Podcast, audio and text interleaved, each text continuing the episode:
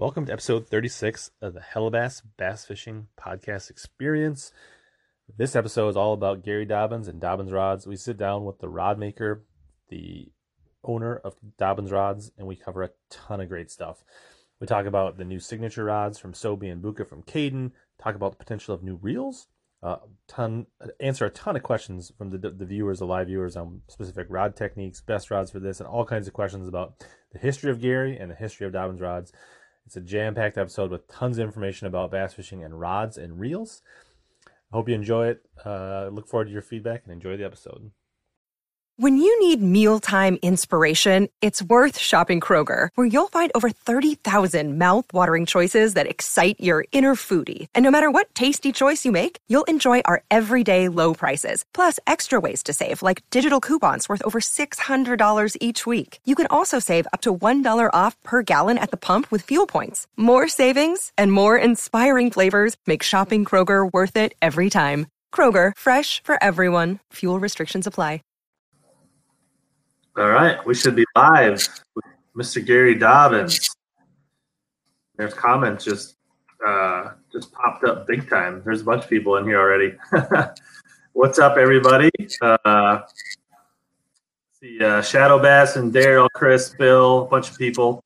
So it's great. Uh, there's a bunch of people excited to uh, to chat here tonight. Uh, I'd love to hear from everybody. What how is the audio? Uh, I feel like there's a little bit of crackling, so you might want to try those headphones, Gary. But uh, some people checking in from St. Louis. Ch- Chaco says he's got so many questions. Um, so should be uh, should be a live one tonight. Um, yeah, some people are seeing the crack. Gary's going to try some headphones quick. We'll see what that does, and I'm guessing that's going to take care of it. Better. Yeah, I think that sounds better. Everybody else in the chat can uh, let me know. So I'm also trying out just for you, Gary. I upgraded my webcam tonight, so we'll see if the picture. um, Picked up my double chin. yeah, well, it's more on my end. Your your camera is your camera, but uh, so, but uh, so hopefully that's better. But uh, yeah, I guess just starting out. Uh, so Gary, you we were kind of talking about beforehand. You're still kind of battling the shoulder thing, so that means you're not doing much fishing or hunting right now. Yeah, that's true. I'm really not. I'm still. Um, I'm only like seven and a half weeks out of this last rebuild, and it really doesn't feel that well, to be honest with you. So, no fishing, no shooting. Um, I'm still playing around a little bit, but but I'm trying to Sure. be good. Yeah, JJ says a couple ugly guys hanging on the stream. So, um, so what? I guess so. How long ago did you move to Texas? It's been a couple years now, right? Yeah, we've been here three years. Um, you know, I really like Texas a lot. I mean, it, uh, Mhm. it's got a, it's got a lot of advantages, a lot of business advantages for sure. But Sure. you know, the people are so friendly. You know, it's rural. We were rural in California as well, um, but we're Right. rural. You know, really rural here, and and uh, you know, I just like it. I like the fact that you know we don't have as many rules and regulations. Sure. A little more centrally located for shipping, so you kind of get everybody gets their rods in similar amount of time. Yeah, they they tell us three days max, no matter where we ship. So I mean, I know, I like-. I like getting my rods quicker now. It doesn't take as long. I'm from Texas, so that's always a plus. Um, but uh, so how what's what's new with Dobyns? What generally what's going on before we get into like there's a bunch of rod questions and stuff that we can get into, but just you know, what's what's new and what's how's 2020 been post post COVID? Well, you know, we had a really slow stretch there in March, and uh, Mhm. and it was it, it was scary to be honest with you. It's really scary. But after that, things picked up, and it, it's been a great year. I mean, I I really hate to say it that way because I know a lot of businesses have really struggled, but anyone in the fishing industry has done well this year. I mean, if people couldn't go to church, they couldn't go bowling, they couldn't go to the movies, but what they could do is get get out on the lake, and the fishing business has been really well. Yeah, Um, I think the only, I think the only downside is getting products right and the supply chain. So, other than supply that, chain supply chain's bad. Um, you know we were lucky. We started we started with a real heavy inventory year. So we've been we've been pretty solid all year. We've you know it's uh our dealer feedback is that you know we've got more rods than most of the companies. So we, we've done a pretty good job with rods just because we started heavy with inventory. But you know right now we've been struggling. There's no Right. doubt. So but what we got new is, I mean, we got a lot new, really. I mean, we're gonna we're gonna bring the Cadence series back, which we launched as kind of a test pilot program earlier in the year, and, and I got to tell you, it was a home run for us. I mean, Yeah. you know, I, I was coming off another shoulder operation, the same left shoulder then, and I really couldn't test the rods, and and we did that. We serial numbered every one of them. We sent them out. We got great feedback, and and it was really awesome.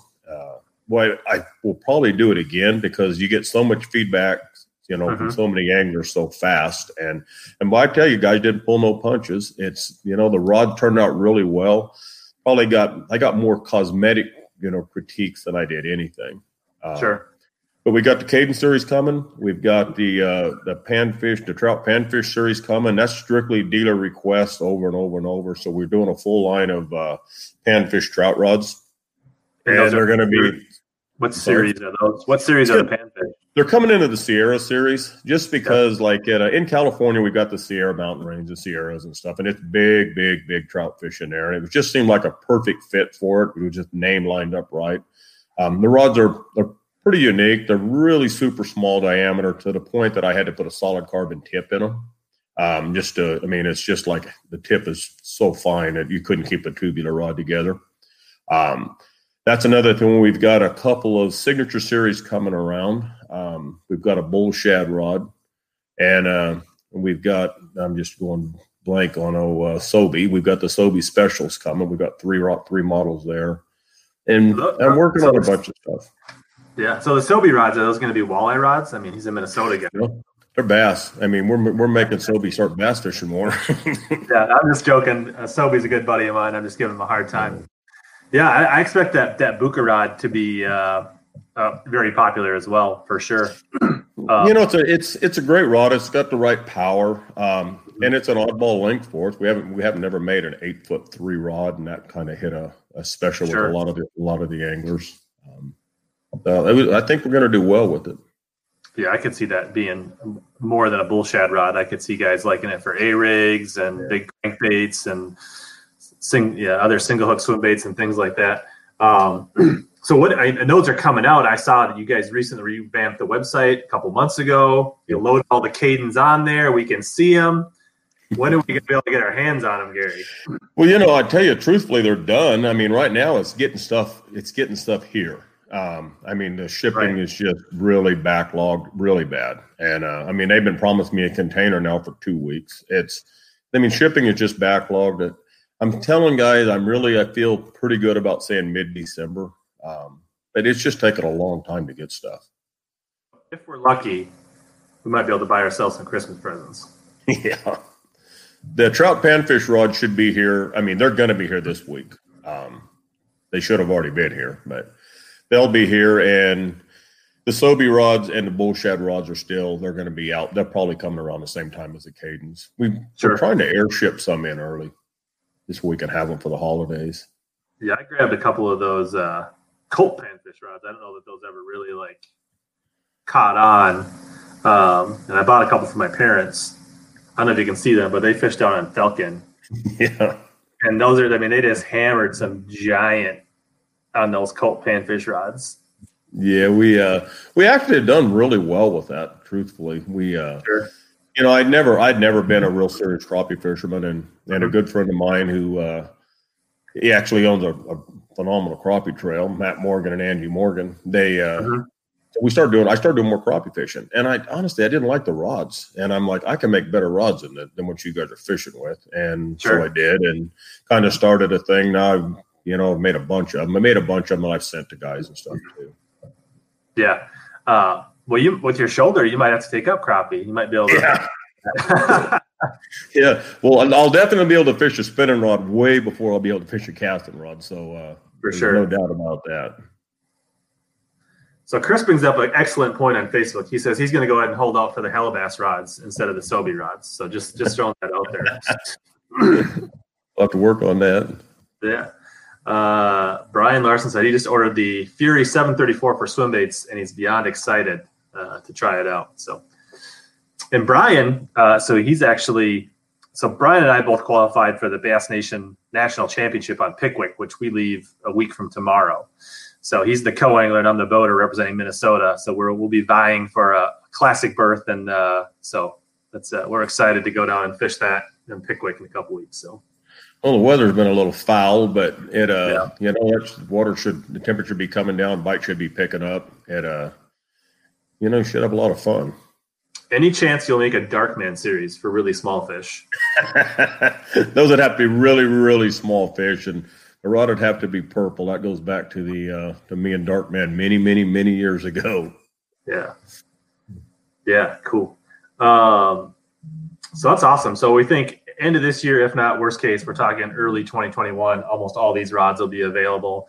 Start rolling out to the the Dobyns dealers, um, and I think now with the new website, people can order direct. Is that right from Dobyns? They can. We try to push into dealers, but yeah, but you know we do. You can order direct from us now, and right. uh, you know all my dealers they just don't carry all the all the models, and, right. and some of them some of them are just you know like a 908 for instance. I mean I don't really want my dealers carrying that rod. It's just uh-huh. it, you know they don't move enough of them. You know I want them to have stuff that's going to turn, but but we also have a great drop ship program for all our dealers too. So if somebody they want a rod and the dealer doesn't have it, all they got to do is you know ring them up, shoot us an email, and we'll drop we'll drop ship it same day. I mean, drop ships are priority number one.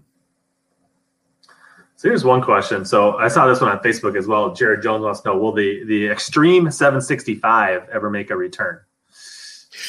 You know that rod didn't sell well. Um, that's that's literally the only reason. And I uh-huh. haven't discontinued a lot of rods, maybe a half a dozen, really. I mean, I I hate to discontinue them because every time I do, I mean, it seems like I get to have to pull them back in, like the 705 CBMF glass rod. I personally I hate that rod. I mean, it's it's the old traditional glass rod that build you know way back into the handle, and I've discontinued it twice, and I've had to bring it back twice. I mean, there's just guys out there that like it. Mm-hmm. Um, one of the hardest things for me is, you know, I've got likes and dislikes on rods as well, and a lot of them. And some rods, I mean, I make them; they're balanced. They're you know, they're they're a good rod for the guys that want that particular action or whatnot. But I hate them personally. But sure, you know, it's uh, you got to build what people want, not what you want. That's the reason we have a couple of hundred models.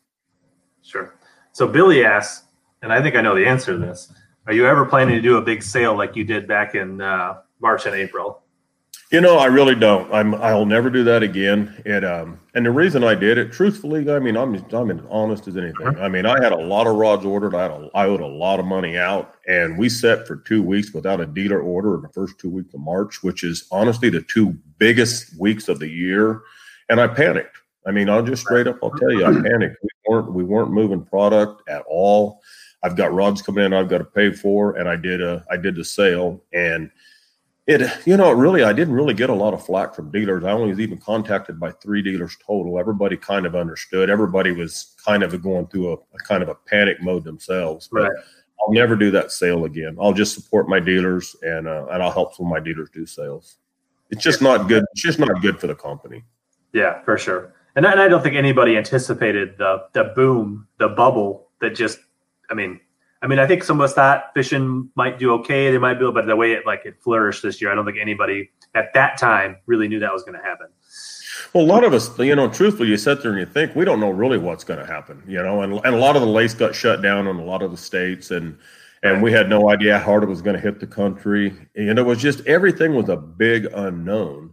But I knew I had a lot of rods to pay for that I hadn't received yet, and I knew I was sitting on a lot of inventory, and so it was easy to convert some inventory into dollars and and uh, in in hindsight, I honestly wish I hadn't done it, but at the time, I really think it was a right decision. It was yeah. it was a hard decision. It was it was a very difficult decision for me, but you know, I mean, I had I had really good financial advisors telling me, "Gosh, Gary, eliminate your inventory. You're setting a lot of inventory. I mean, the company, it, you know, every the world's going, the world's going to end. The world's going to end. You know, and it's just it was just a scary time with you know no dealer orders for two weeks and, and I panicked on it and then uh-huh. it took us a long time to get caught up and then of course business has been really good since then. Like I said, anyone in the fishing industry's done well this year. Yeah, and if you'd had those rods, you would have sold them. Like you wouldn't be short on rods now. No. Um, no. So Jerry says, any possibility for a longer Sierra, like a seven three seven two, in the spinning? You know, I uh, I usually build rods off requests. If I get a lot of mm-hmm. requests, you know, I mean, I'll, I mean, I'll build a rod, and I did that in the champion series because we got a lot of requests for like a seven foot three spinning rod, uh-huh. and so we built. I built seven thirty two to seven thirty three, and uh, we do very very well with them. They're uh, they're actually a couple of old extreme blanks that uh, when I needed a seven foot three rod and a being that I had those blanks, I didn't really see a need to uh, you know completely redesign them. They were originally seven foot four in the DXs. I cut a half inch off of them and made them seven foot three and a half, but I can call them seven threes. Didn't change any action. The rods are just phenomenal. Um, so we do well with those, but I really haven't had a request for the Sierras, you know, longer spinning in the Sierras. Yeah. I guess before we get into like other questions, one thing that I guess I've always appreciated is like I've I've fished a lot of Dobyns rods. I've had Savvies and coalitions and the older style champions and the new extremes and the old extremes and right like uh, and the Furies. And I think that the consistency, like if I, I mean, there's each rod has its own characteristics, but I feel like you've done a really good job maintaining the Dobyns feel and brand, right? And I don't think what a lot of people realize is how involved you are in every single rod that comes out. Maybe just shed some light on that.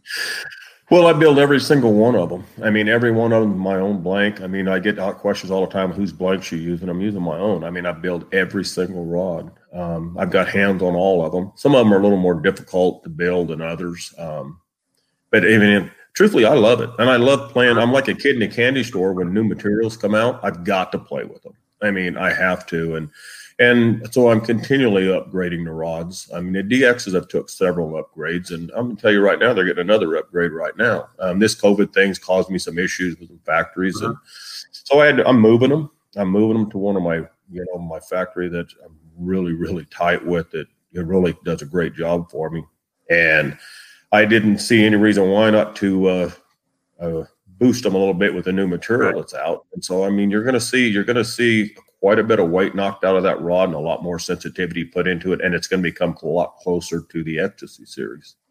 Nice.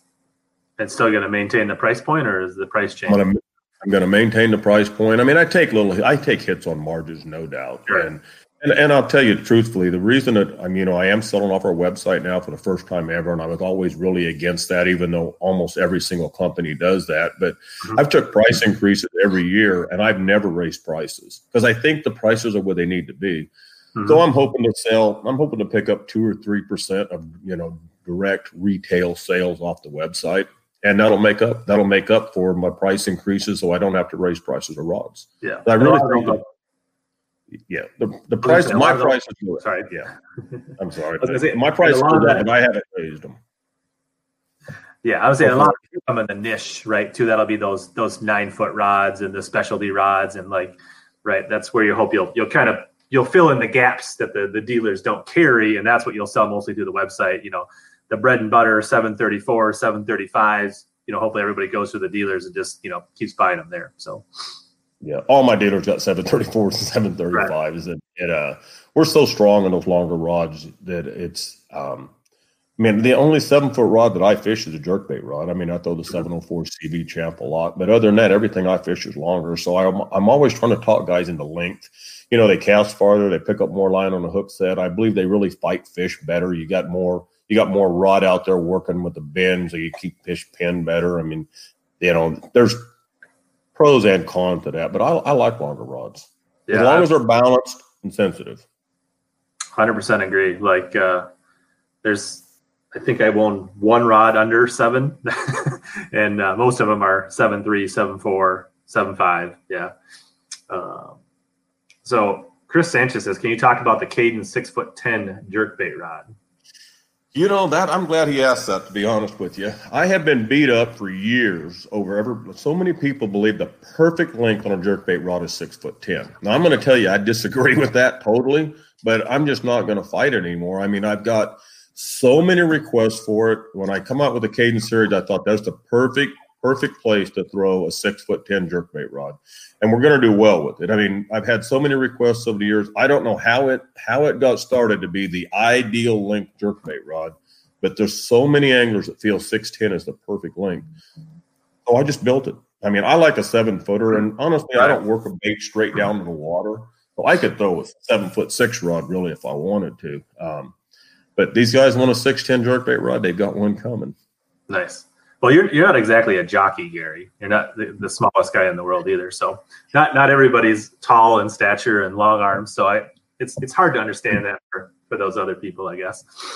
But yeah, I, but I tell you, you know, I mean, there's a lot of there's a lot of I fish with a lot of guys that you know aren't as tall as I am and stuff, and gosh, they use the same rods I do throwing jerk baits, sure. and you know, and and honestly, a lot of times they use longer rods. So, mm-hmm. it uh, one of the things that I really fight with the rod company is guys that believe that uh, a, a shorter guy should use a shorter rod, and I really disagree with that, and I fight it constantly. And I mean, I'm almost daily I'll get a question on that. You know, well, hey, you know, I'm only five nine, you know, I can't use the same rod you're going to use and I disagree with that. It uh, it uh, if the rod's balanced, I mean, and you're fishing, the only rod you're fishing down is really jerk baits or spinner baits, swim baits, right. and stuff like that. But I mean, all your jig rods and worm rods and stuff you're fishing up, and there's just advantages to having longer rods. And you know, my uh, you know, my son, my son's not real tall, and he uses he uses longer rods than I do. Um, mm-hmm. I've got a bunch of buddies. I hate to start naming names that that I fished with growing up through the years, and you know, several of them's like seriously five seven and five eight, and they use they use the rods I use or longer rods than I use. Like sure. I throw a seven six flipping stick.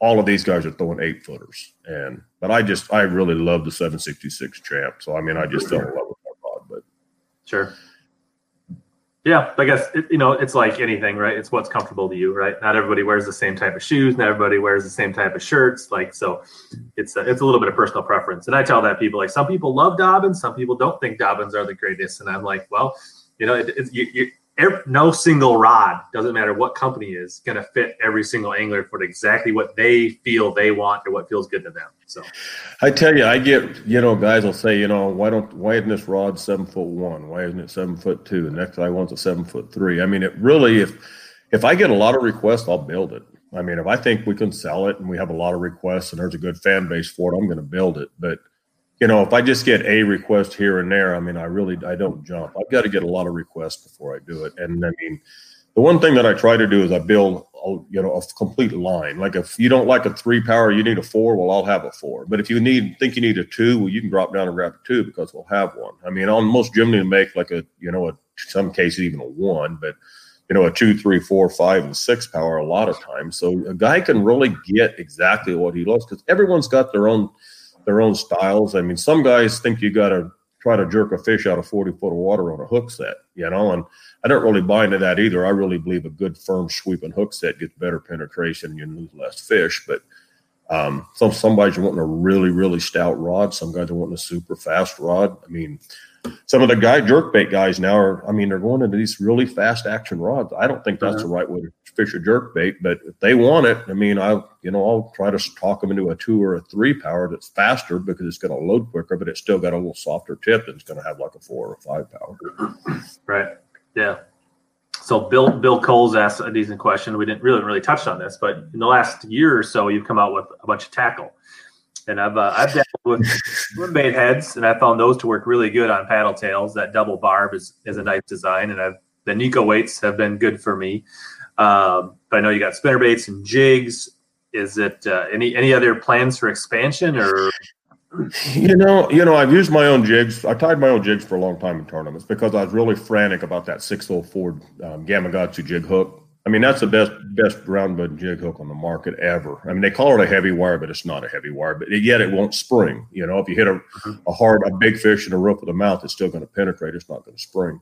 So I always poured my hand poured my own my own football heads and stuff like that for years. Really picky about spinner baits. Um, the swim bait heads drove me crazy because I didn't like any of them out there. Um, some of the some of the ones that use wire, they cut the baits really bad. You know, the wire keeper. Um, so I put a four barb system in on the, on all the jig heads and swim bait heads, and the only negative to it is you need to rig it straight because if you if you don't rig it straight and you go to pull it off, it really it's pretty rough on the bait, but it does hold.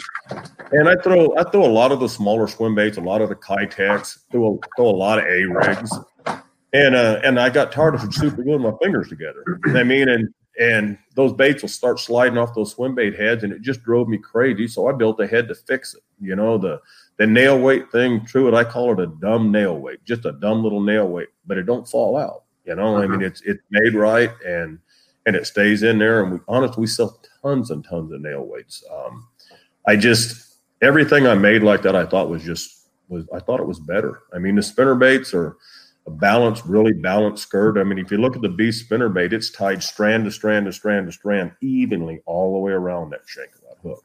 It uh just just stuff like that I'm really picky about. Stainless steel blades were I don't know there may be, but I don't know of another company right now that's building stainless steel blades in the U.S. Um, they do a lot in Japan, but they're lighter and they spin like crazy. It's just a just a better blade. I mean, um, just little stuff like that.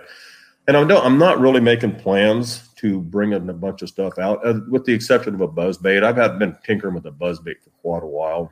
It um I don't like some of the head knockers. You know, they it kind of wears into the head after a while, and it just you know. And but I like that idea, so I've kind sure. of made one that's going to be. Uh, it doesn't have a clicker, but it's going to make a lot of noise when it runs in the water. And uh, I've got just got actually I just got samples last week. Nice, cool. Yeah, Kevin Stevens points out that a lot of people tried Dobyns for that uh, in that sale, and they're they're hooked now. So that's the the upside to that. Uh, you know, you know, I tell you, I've, I've never claimed to be good at marketing because I'm not, and I'm not a good social media guy at all and stuff. But that sale really, really brought a lot of customers to us for number one. And I tell you, the thing that I think even did a better job for us was the Kaden trial run that we did, uh-huh. um, actually involving the anglers, um, legitimately involving the anglers. I mean, I serial numbered every one of the rods, everything, and the feedback I got, and we, we, you know, just interaction with the anglers was a big deal and it was that was two things that really you know really give the company a good shot in the arm this year. But the Kaden thing i think was even better than the sale. Yeah that's one time like so I, I thought about getting some and i was like well like i'll just get them when they come out right? Like and i'll let everybody else test them. And like i figured like let more people get access to the special you were running that you know i can do what I need to do later. And then like when I started hearing what everybody said about him, I had serious FOMO, and I was like, man, I wish I would have ordered a couple. uh, you know, the, the, funny thing is, is I knew ahead of time exactly which ones would be the, the, the best movers for sure. And I told everybody the uh, the 735 CB will be the first one gone. You know, and I'm like a crankbait rod, and it uh you know, it's a technique specific rod. I mean, you're not going to be able to use it for a ton of stuff. You're going to throw, you know, crankbaits on it for the most uh-huh. part. Um, and by far number one seller was a 735 CB. And I mean, we I could have moved tons of those, but I restricted everything to 100 rods. Yeah. Um, but we do really well in technique specific rods like our crankbait rods. It uh, um, a number one rod, number one selling rod in the entire company is a 705 CB Fury, and you wouldn't think that a technique specific rod should be. Um, I just I just think we're I just think we built a little bit better ones, to be honest with you. We got good actions, good, true mod fast actions in our graphite rods. Mm-hmm. You know, the number three seller for 10 straight years in the company was the 805, the 805 CB, the Maccabee rod. You know, mm-hmm. I mean, you shouldn't that was the number three selling rod in the company for 10 straight years. And you would never think a technique specific rod is, but the truth of it is there's none, there's not another one out there like it. You know, it's it's yeah. a very unique rod. There was a lot of guys with their own rod deals that had an 805 in their boat for throwing deep bugs. there was one, there was one BASS pro that almost got fired off a pro staff for having an 805 CB rod in his boat, and I know those guys do because bass fishermen are cheap. They, they you know they call me and tell me they're a BASS pro and they want a deal on one. So yeah. I know a lot. I know a lot of the guys that's got them. Yeah. So Darren says, how about? And I think he says, how about cranking model in the Sierras? But I think when the Kaden cranking models that will come out and kind of fill that that price point, right? You know, it's kind of at the same exact price point as the Sierras. And and guys, I mean, I was really thinking about doing away with the Sierra line when when I started working the Cadence up, literally about a year and seven or eight months ago. And the, the Sierras just didn't move really well for us uh-huh. for a mm-hmm. long time. Um, but then when they did move, they they took off, and now I mean, it's a top selling, it's a top selling series for us, and we sell tons of those things. And but I'd already I was already into the cadence. So then I've, right. I've kind of got myself in a dilemma. You know, that's my problem when I start playing with different materials and stuff. The big difference between the Sierras and the Cadence, the price point's going to be the same. It's going to have some different models, obviously, you know, like the 735 CB and stuff like the seven, the 610 jerkbait rod. But more so than that, it's going to have, you know, the Sierras for the most part are all slit handles, with the exception of the flipping sticks. These are going to be full handles. Um, that full handle swing is coming around. We've got a, we're getting a lot more guys coming back to the full handles, and you know, the, a lot of the older guys, the guys with gray on their chin, you know, they're they like full handles, and I've still I've always been a full handle guy. I can fish a split, but I prefer yeah I prefer full handles, and the cadence are going to be full handles. The cadence are going to be a little quicker. They're going to be a little faster action in the Sierras. Um, they're they're really going to be completely different rods. Are going to be the same price point, um, which I've been criticized by dealers already, thinking, well, you know, you can't have two rods at the same price point, but they're different. I mean, they're a completely different build. And some guys love the Sierras because they're just a little bit slower. When I say a little slower, I mean maybe two inches. They're a little slower. The guys fishing smallmouth love them because there's more load in the rod and they, it helps keep them jumping smallmouth pinned. Um, but there's other guys they want a super fast rod. They're going to be able to grab, grab the Kadens. So they're they're completely different builds, completely. Um, but go. I started building a Kadens because I was going to do away with the Sierras, and then I couldn't. I just can't do away with them. So walleye guys, check out the Sierras. That's what I just. Well, walleye guys love Sierras. I mean, they they absolutely love the Sierras, and a lot of the smallmouth guys really like them. And truthfully, a lot of guys that are throwing uh, the swim baits on the 733, 734s, and even 735s, they're just a couple of inches slower. And, you know, they a little bit slower rod, not a lot slower, a little bit slower rod is going to cast better. Um, it'll make up for a few more mistakes if, you know, you got a fish pinned and he's jumping and stuff like that, too. So there's a place for them. But, you know, I'm a fast action guy. I mean, I like fast rods. Mm-hmm.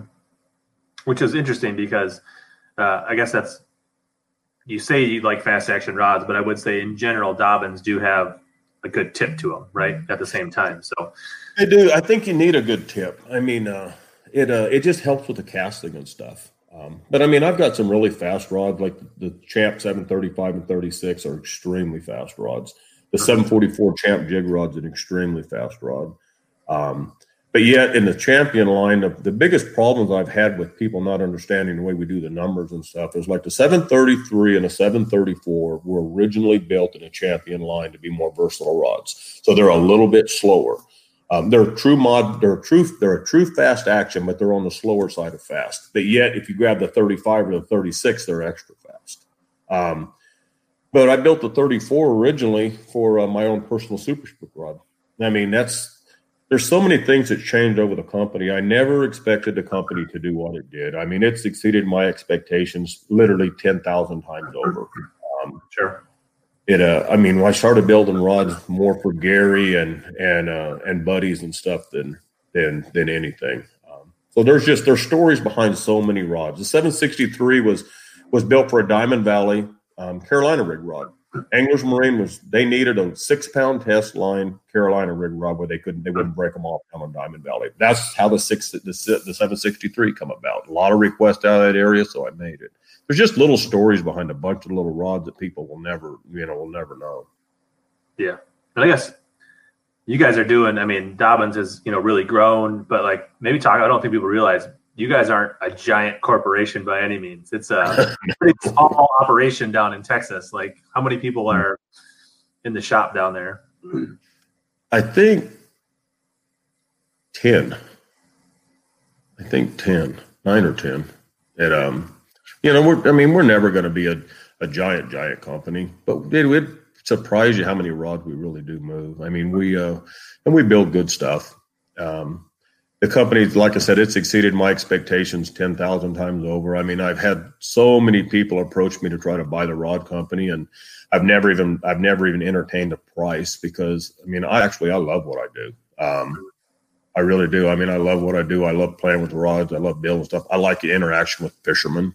Um, I mean, I really like what I do.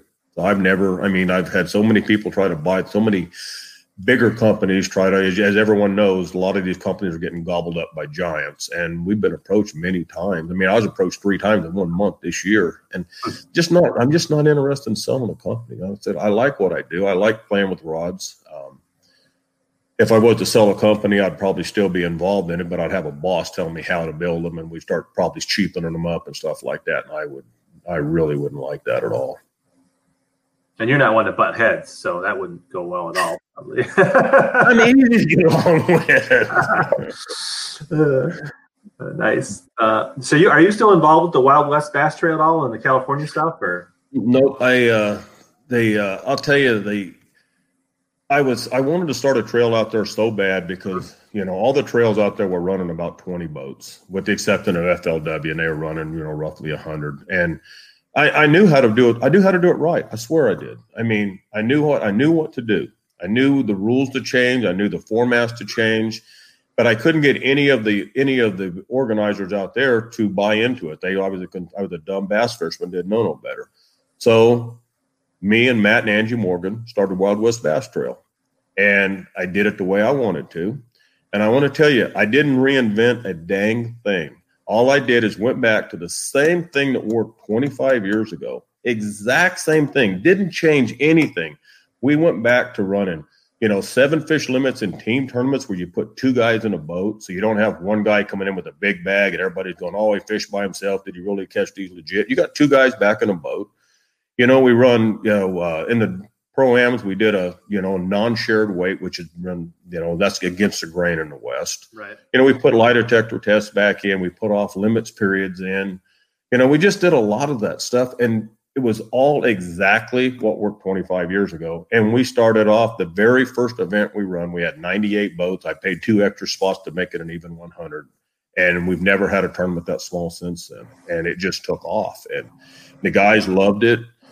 But I got to tell you, I it's I hated it. It's a, I mean, it was a success, but I hated it. I mean, watching yeah. everybody else go fishing sucks. I'm going to tell you. I mean, it really sucks you stand on the you stand on the bank and blast them off, and everybody goes fishing. You go up there and start setting up for weigh in and and all of that side. I I just really really didn't like running tournaments. Um, so you know we and when I was going to Texas, there was just no way that I could uh, I could continue to do well with it. Took it it takes a lot of a lot of time, and people don't realize as a bass fisher standing on the water, it looks easy. There's a heck of a lot of work on the tournaments, a lot of work. If you're going to do it right, there is a lot, a lot of work for sure. So Kevin Stevens asked, and I don't know why, just use a seven footer, but he wants to know: Is there any chance of a, or are you working on a six ten or a six eleven light spinning rod for drop shots and neds? you know, no, I'm really not. It um, I I have got a few. I've got a few requests for six tens, um, and it's the guys that are trying to fish right off their graphs. You know, right. You know the I mean, a lot of times right directly below their boat. They're trying to catch fish off their meters and stuff. Um, we don't get enough requests for it. We've got a lot of six nines and uh, six eights in the champ, six nines in the Sierra, and of course we got seven footers in both. I've had some requests for six ten, but not enough to get me on it yet. Sure. Okay. Dan wants to know how did the Xtasy rods come about? Well, it um I was always wanting to build a super high end rod. I mean, I tried years for years. I mean, I've, I've built some, and I mean, some of the guys that's been around me a lot, they knew I built the the uh, the Zeta rod, which was a the 3M material. When the 3M material, when the 3M material came out, you know, I was a fourth company. You had to you had to go through a licensing program to be able right. to be able to use it. So I was a fourth company to be able to get license to use the 3M product. And just when we were getting ready to roll that out, Pure Fishing bought the rights to 3M. So I could only use it for a year. I had a lot of material bought, um, which I had to use up. And that's, you know, where those uh, those Zeta came from. And we just truthfully we had we just mostly sent it to staff and stuff like that. I mean, let the staff guys have them for, you know, just what it cost me in materials and stuff. But but I always wanted to build a high end rod and uh, just never could make it really work. I was scared to death to build a five hundred dollar rod. I mean, I was scared to death. But if you're going to build the best, you got to put you got to put Fuji Torzite guides on it. And people don't realize how expensive those are. But if you just think about a single number 25 stripper guide on a spinning rod, the very first guide is 60 bucks retail. Hmm. 60 bucks. My cost is about half of that. So it cost me 30 bucks for one guide. And I put 4A grade cork on there, and which is absolutely outrageous. And I used Toray's T1100 material, which is the, still the best material you can buy today. I put the best and everything I could in that rod. The only thing that I could do better is I could get into some of that fly rod cork they call flour and stuff like that, and I could get to a higher grade of cork, but it's not needed, especially in bass rods. Mhm. but I still did not know if I could sell a $550 rod. So I ordered what I thought was a year's supply. And eight weeks later, I was out, and I had dealers with bite marks up and down back my backside. We sold we sold what I thought was a year's supply of rods in eight weeks. The Xtasys took off really, really well. Um, totally caught me by surprise. I didn't have stock for a long time, um, but we do well with it, and it's just the Torzite guides is special. Titanium frame Torzite, the Torzite inserts are really, really light, and it just it really lightens and livens that rod up a lot. It really does. I would. I've, I've, I've withstood the temptation to order one. Don't. It's going to cost you because you're going to want the second one. I'm and the third afraid, like, and I feel like I have enough rods in here that I have to get rid of, like some extremes or something, and I don't know which ones I want to part with. I'm going to do that. So, um, so Dan says, "What do you think the best square bill rod you make is?" I know you think you said that you said the 705 is the one you sell the most of, and that's definitely a good square bill rod. But what do you think is the best square bill rod you make? You know, I mean, that's a tough question, honestly, because there's so many square bills coming, so many stinking sizes nowadays. Um, we sell obviously the Fury 705 CB is definitely going to be right up there. Like I said, it's the number one selling rod in the company. Um, we sell a lot of the 735 CB glass um, for a square bill rod. We sell a lot of those too. And we sell a fair amount of 705 CB glass. That seemed like the square bill guys, there's more of them using glass. A lot of them are burning those baits, and so they're really putting a hard load into that rod. And uh, so it's a little bit more forgiving when they do they get a strike. Um, but it's gosh, I'll you know one guy I'll talk to will say the 764 CB Champ is the best rod. I love that rod too myself. It's one of my personal favorites as well. But at uh, square bills, I'm not a glass guy. I'm really not. But I throw that 735 CB glass on them. It's Nice. um, the two hard the two two hardest rods I ever made that drove me absolutely crazy was a 35 and 36 CB glass. And I needed a 36 because that's what everybody wanted a glass rod for chatterbaits. And you know, and truthfully, Evergreen was making one that was, you know, doing really, really well. And and uh, I'm not going to make any more comments about that because I don't really like that rod at all. Anybody that picks it up is going to know what's wrong with it instantly. But they sold a lot of them, and I needed a 736 glass. I mean, I'm getting dealers asking me, I'm getting fishermen, I'm getting 10 or 12 requests a day for it. And it literally took me a year to get that rod right. I just could not get that rod right where I wanted it. And I finally got it close and I had made five versions of it. And I was going to make, I was going to pick one of those five. And I took it out and I, I tried one, it was junk. I tried the next one, I loved it. Tried the next one, junk, junk. And then the next one I hit and I liked it. And there was about, truthfully, about three quarters of the power difference between the two. And I couldn't decide which one I liked better. So my son Richard said, "Heck, Dad, keep them both. Make a 35 and a 36. You know, I mean, one's going to be lighter. Guys will use a lot of square bills on it. Some guys like a little like like a little lighter uh, square bill rod and a, a square bill rod, chatterbait rod. And so we did. And truthfully, we sell a pile of those things. Yeah. I mean, a pile of them. They they're both big big movers for the company. Yeah, a lot of people like that 735 they like braid, and they'll use the 736 for fluoro. So, Yeah, yeah. They're they're they're both great rods. and I can see the glass for the square bills more because typically, not all the time, but square bills a lot of time you're you're grinding hard banks, hard cover, right? And mm-hmm. I think the reason I like the graphite crankbait rods is because I fish more grass, and it's easier to feel when you got grass and snap it free. So, Yeah, yeah. The snapping it free is such a big deal with the graphite. I mean, that's the thing that a lot of the anglers miss is like, you know, the glass is just too forgiving, and you, you haven't got that tip there that you can really load and snap it out of the grass. And you get so many strikes when you snap like a trap out of the grass. I mean, they just they just nail it. Yeah, but that makes sense why the people down in Kentucky, right, on the ledges like glass so much because they don't deal with that. So, Uh, So let's see here. JJ had a technical question. He said, Can you explain the difference between the Champ 684C, 60104C, and the 704C tip, action, and power? JJ, I'm going to kill you. You know, the six the six ten was made of the dock skipping rod. Okay, and uh, and it, it's got a it's a little bit more than a four power. I was actually going to call it a five, and it it come down to I mean I hate to say a marketing point, but four powers are always going to sell stronger than five powers. And I started thinking, well, you know, it's really a light five or a heavy four, so I went ahead and called it a four, and it's six ten dock skipping rod.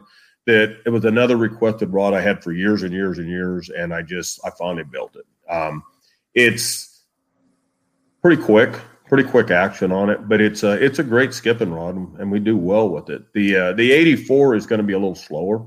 It's just it's just a little bit just a little bit slower, and the, the four is actually pretty much on par with the 684 as well too. I mean, those actions are pretty much pretty much the same. It's just four inches longer in length.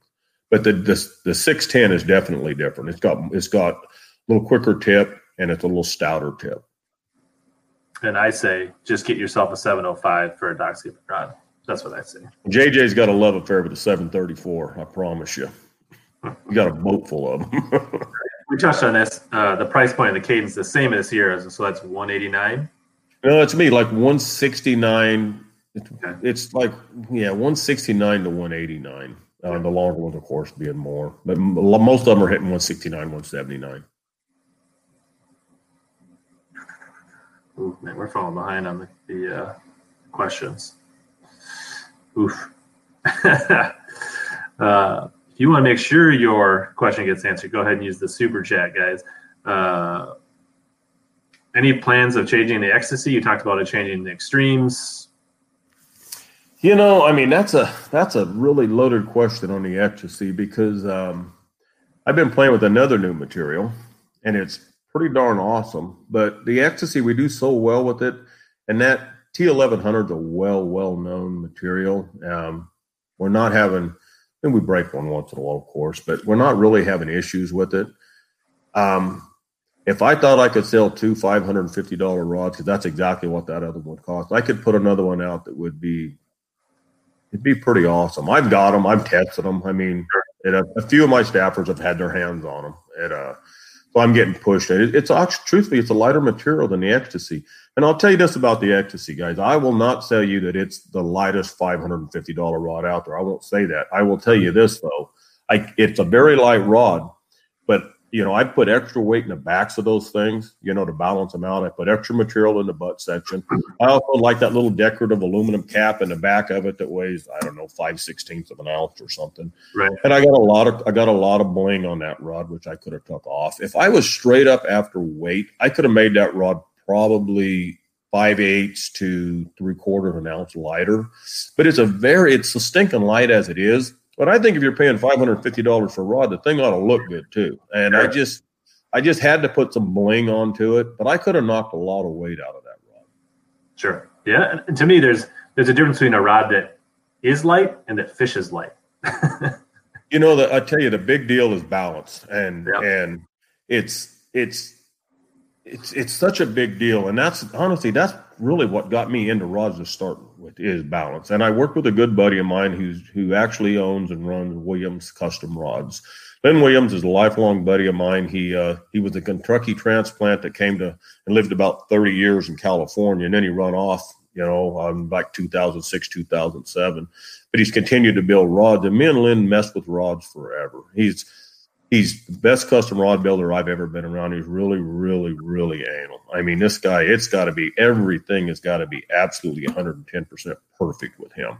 Um, but messing around with rods in Lynn's garage, you know, we'd we'd cut them down. You know, we didn't have our own blanks; we were buying blanks, but you know, Lynn made a mold where we could get we could get weights. If we couldn't balance them the other way, we'd put weights in the back of them we'd do whatever we took to balance them out because a balanced rod fishes so much better than a tip heavy rod. Even if the tip heavy rod is two ounces lighter, a balanced rod is going to fish. It's going to fish more sensitive and it's going to fish better in your hands. Yeah, absolutely. And just a reminder for, for everybody watching on Facebook and YouTube, if you're enjoying what you're seeing with Gary, make sure you hit that thumbs up for me so we get more people to see the the uh, the stream here. Um, Bill asked about bladed jigs. I don't think it makes sense for anybody to make a bladed jig until the patents are up from Z-Man. Um, um, what's your favorite buzz bait, Rob? We've been talking about buzz baits. You know, it really depends on where I'm fishing. If I'm fishing more of a, an open water lake, like some of the California reservoirs or down in the desert lakes and stuff like that, most of the time I throw a 734. But if I'm fishing, you know, if I'm fishing Lake Fork or if I'm fishing the Cal Delta, you know, where I'm gonna where I need to pull on them around heavy cover and stuff, honestly, I throw a 765 flipping stick, a champion flipping stick. If I really, really need to to move them, you know, that's the rod that I fish with a lot. The only trouble is, you, you know, you have to be careful. Some of the some of the buzz baits don't have the strongest hook in them, and I have opened some hooks up. Sure. Yeah, I like the 735 personally for my buzz baits. Most people do. I just, I don't know. I just, it's one of those old habits. So I just got in the mm-hmm. habit of throwing that 765 with the with the big. I throw a lot of big double wings and stuff too. Sure. Uh, Eric Gaffron says, "How does the 784 champion do with football jigs out deep?" HP. Um, 784. We're how about a 760? So I think he's talking about 70. Wasn't that the jig special rod? The 70. Yeah, that's a um that's Extreme. in the extreme. It's an HP. You know, it's uh it's decent. I tell you it works really good. It's it shines if you're using it as a drag rod. Like you know, if you're doing a boat drag and you're fishing deep, like you know, coming from the west, we did that a lot. I mean, we're dragging dragging one ounce, three quarter ounce, one ounce jigs in, you know 45 to 65 foot of water. We do that a lot. Um, or the guys, a lot of guys use it for Carolina rig rod, and it really, really shines. But as far as you're using it for like you're fishing ledges on, like say Kentucky Lake or something, truthfully, the 744 is a better rod, I think, than the 784. Um, Carolina rig rod and a, and a jig dragon rod, 784 is, I mean, it's bad to the bone, is what it was made for. But it doesn't fish, it doesn't fish ledges or fish to you as well as like a 744 does. Good know. Uh, so I think you said earlier the Sobe rod should be end of the year, beginning of next year, right? They'll they'll be here this year. It'll be it'll be late, but uh, it'll be here. And the panfish rods in the next month or so. Is that thought? Panfish rod should be here this week. Um, Okay. Panfish rod should be here. It, it give us, I mean, give us a you know a few days to get them unpacked and get them in the rack and stuff. But they'll they'll be here this week. They pushed my my dates back all week long. There, they guaranteed me Monday. Then it was Wednesday. Then it was Thursday. Now it's Friday. I mean, and they they've got one more day to get them to us this week. But I mean, they're in Dallas. They just got to get that container on a truck and get it to us. Nice. So we're not we're not to worry about it's being stuck on the in, on the boat anymore. So No, no, they're here. They're in Dallas. They've been in Dallas. yeah, so they're just yeah, they're just there's a such a backlog that the at these expediting companies they just gotta they gotta do all the paperwork. They gotta you know it's everybody else's containers got to get unlocked and inspected and so um, that's what I do with my day work. I do packaging and supply chain. So um, I think Phil makes a good message or a good point here, and I would, we don't want to forget to thank all the staff at the shop that makes this thing like work and makes Gary look good. So uh, they're, they're the customer service. Yeah. So good point, Phil. We want to make sure we thank them, especially if they're watching or they see the replay. That uh, we, we wouldn't be here without them. Uh, and I, and I agree with that. Truthfully, you know, we, uh, you know, I think every company does that. But I mean, if the store employees, you know, if they want a rod, they should talk to their managers. We have VIP forms for that because I mean, obviously, the sales the sales team has a, they have a big influence on the buyers on the floor. So, you know, we offer you know we offer a special deal to the employees in the stores and stuff. And like I said, I think probably everybody does that. It, uh, but I definitely need help. You know, making me look good. There's no doubt, Phil. I absolutely need that help for sure. yeah, a whole bunch of comments just came flying in. Uh, let's see here. Yeah, so I love the 740, the DX 746. Um, I agree with you, Sonny. Um, I think why we don't like glass, it's a little bit of personal preference. I think it's the you either like the dead feel or you don't like the dead feel, right? I think it's kind of a personal preference. It is true, and and, and you know, like the like I talked about that 705 CBMF, the old traditional style glass rod that bends close to all the way back to the handle. I can't stand that rod, but we sell it. We sell enough of them that keep them. And I've discontinued it twice and brought it back twice. But I'm just not big on glass. I like to be able to really feel what that bait's doing down there. And if a gra- if a graphite rod is built a true mod fast, it's going to perform just exactly you know as well as a glass rod does. You just got more feel. Um, for some reason, I do like throwing square bills on a glass though. Yeah. I know I heard Bryan Thrift, obviously he doesn't fish Dobyns, but he was talking about glass versus graphite. And he said he really believes that if uh, if David Fritts would have thrown graphite rods, he would have caught even more fish back in the day. Like he, he's like, he, I mean, and, and, and there's no doubt that Bryan Thrift catches them. And he's, there's a lot of guys that are anti glass. So I really think it is personal preference. Um, It is. It is. And and there's strong strong views on both sides too. Uh, we just build both.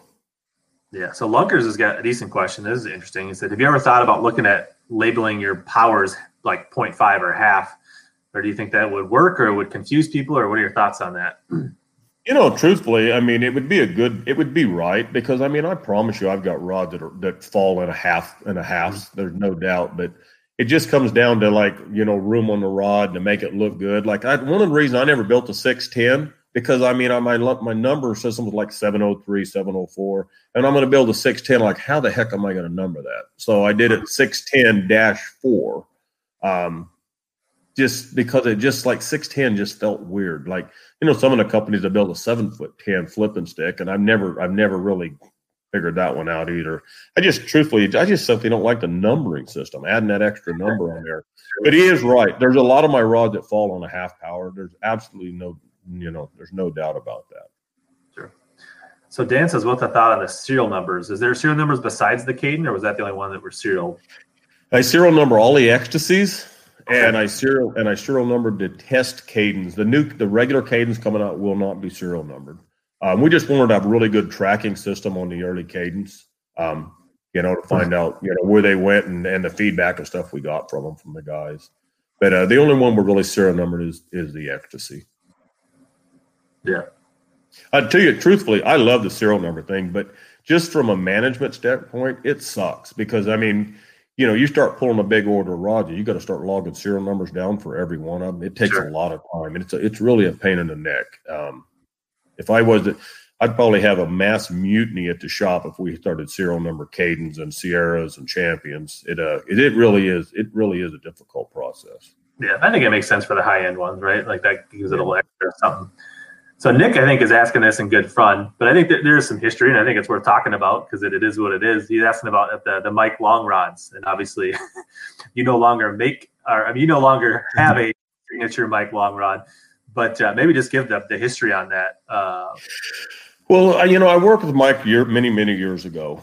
Um, we uh, we had a, a, difference of opinion after an after a tournament that he competed in. Um, I'm going to see how the heck word this because I don't even want to get into this deal, but we had a difference of opinion on um, following through with after the event. Um, he didn't want to follow through with some of the things that was required of him. Uh-huh. And we we had a difference of opinion, and we just he he decided to leave Dobyns. Um, I'm glad he did. I mean, I'm gonna lie. I mean, I'm glad he yeah. did. I mean, I I like Mike. He uh, he uh, I tell you, Mike was a heck of a fisherman. There's no doubt about it. But you know, then all the negative stuff come out, and I was so glad to be distanced from him. And I mean, I'm still to this day. And uh, I was, I couldn't have been more shocked. I was the most shocked person in the world when all that came out. It, um. Completely shocked. I just, and I was thankful that Mike had, had left me. Yeah. But you can still get a 795 swim bait rod and they still sell, and it's still a great rod. yeah, yeah, and, and, you know, truthfully, Mike had a lot of influence on those rods, on the 795 and that long handled 806, which I that's another rod I absolutely hate. I got too big a belly for an 18 inch handle rod, but it uh but you know we still sell them i mean it's it's it's um i mean i made the actions and i made the rod. I just you know made them and he had to okay them back in those days. I mean i do that with all my guys. If i do a signature series rod with somebody i mean i build them and then i let them you know play with them and okay them and tweak them a little bit here and there. But but i pretty much build the rods. Yeah it's awesome. So yeah liam we touched on this earlier. The sobe rod should be here before the end of the year. So if you uh you put it on your Christmas list and you're a good boy, maybe you'll have one under the Christmas tree. Truthfully, guys, I'm gonna try to I'm gonna try to bring some of those in. You know, I kind of feel like I owe it to Sobe and, and Mike. It's just take it just took it's taken so long. You know, I'll tell you, I mean, if I can if I can get on an airplane and go over there, I can knock a series of rods out pretty darn fast. When you're when you're working with the factory and and um you know, things. I mean, when you go there, I mean, you're working with the factory. I mean, we just, you know, I make a change, and the next day I got another rod and stuff like that. And this stupid COVID thing has locked me down where I can't, I can't put hands on.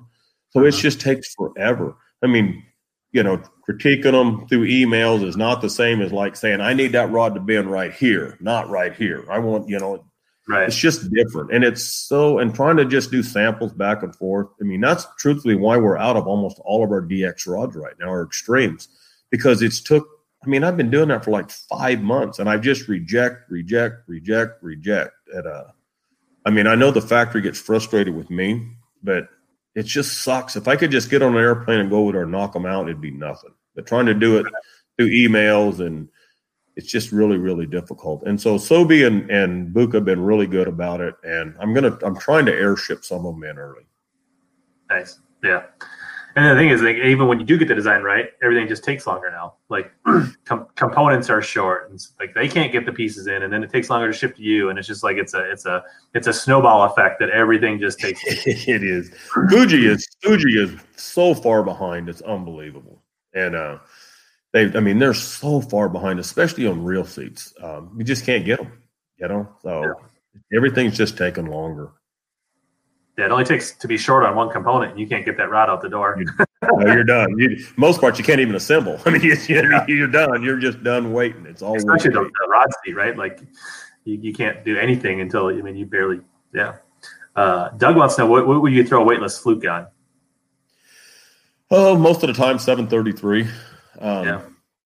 I mean, most of the time, sometimes a seven thirty four. Um, just they cast good and and um, they got the right action and a weightless fluke. I mean, I, I say the 33 and the 34 because again, those are just a hair slower rods, and uh, they'll load and they'll just cast that bait better. Yeah, I was thinking 703 was the first rod that popped into my head. So, so I don't know how much fishing you've done in Texas, but what's your favorite lake, or what would you say your home lake in Texas is now? I know you're not fishing a lot now, but yeah, my my home lake's Fork. I mean, I'm 25, 25 minutes from Lake Fork, and I fished Fork quite a bit before I moved here. Um, haven't fished it as much since I've been here, but uh, it's definitely my local lake. But you know, there they, there's there's no shortage of water in Texas. It's freaking amazing, and there's so many for every lake that you've heard of, some big lake, some big reservoir that you've heard of. There's 15 around it that you haven't heard of. I mean, Texas has just got water everywhere, and there's some really good little sleepers around. Really good little sleepers, and, and a lot of big fish. Yeah. So Dennis is asking about a sale. I say, and I think we covered this earlier, but like check your dealers. That's where the sales will be this Christmas. So there's going to be. I already know of a couple coming. So just keep your eyes eyes glued. There's going to be some pretty deep sales around uh, around Christmas, guys. You just yeah. watch. I promise you. Yeah. Chris thinks that I need a better looking Dobyns hat to make my head look better. He says. I'm with, I'm with that. Right. I'll send um, you some. nice. So Landon says best Dobyns for Ned drop shot wacky finesse. I'll, I'll I like the 702 and the 742. I mean those whatever price point you can afford, whether it's uh, a Sierra or a Champion or a Fury. I mean I think you can't go wrong with any of the two. You know you figure out what price point and what length, I think the 702 is the way to go, or the two power spinning rods. we sell we sell tons of twos and tons of threes. That I always say a three power if you're going to do a shaky head. You know, if you're going to be rigging something Texas rig, I think you need a little bit more a little bit more power in that tip. So if a guy says shaky head in there, I'll I'll always up it and say a three power. But other than that, a two will handle everything there. And a two is a better drop shot rod too. Especially a braid of that two power, I think is. Um, and saying I say the same about a shaky head. And I think we fish what we call a jig worm up here in Minnesota a lot, where we're throwing that exposed. It's basically a, jig, a shaky head, but it's an exposed hook, right? We fish it exposed, and we throw it into the grass and we let it get hung up, and then we snap it free. And so that three power helps you get that, you know, get out of that coontail, get out of that milfoil, and you get that, you know, it's kind of like ripping the trap, right? You want that little extra backbone to, to rip it free. So makes sense. Makes sense. You might even think of a four power, truthfully. Yeah. Chris, and I've seen this on the, the forums before, and in the in the in the uh, any chance for a, a travel rod or a multi piece rod?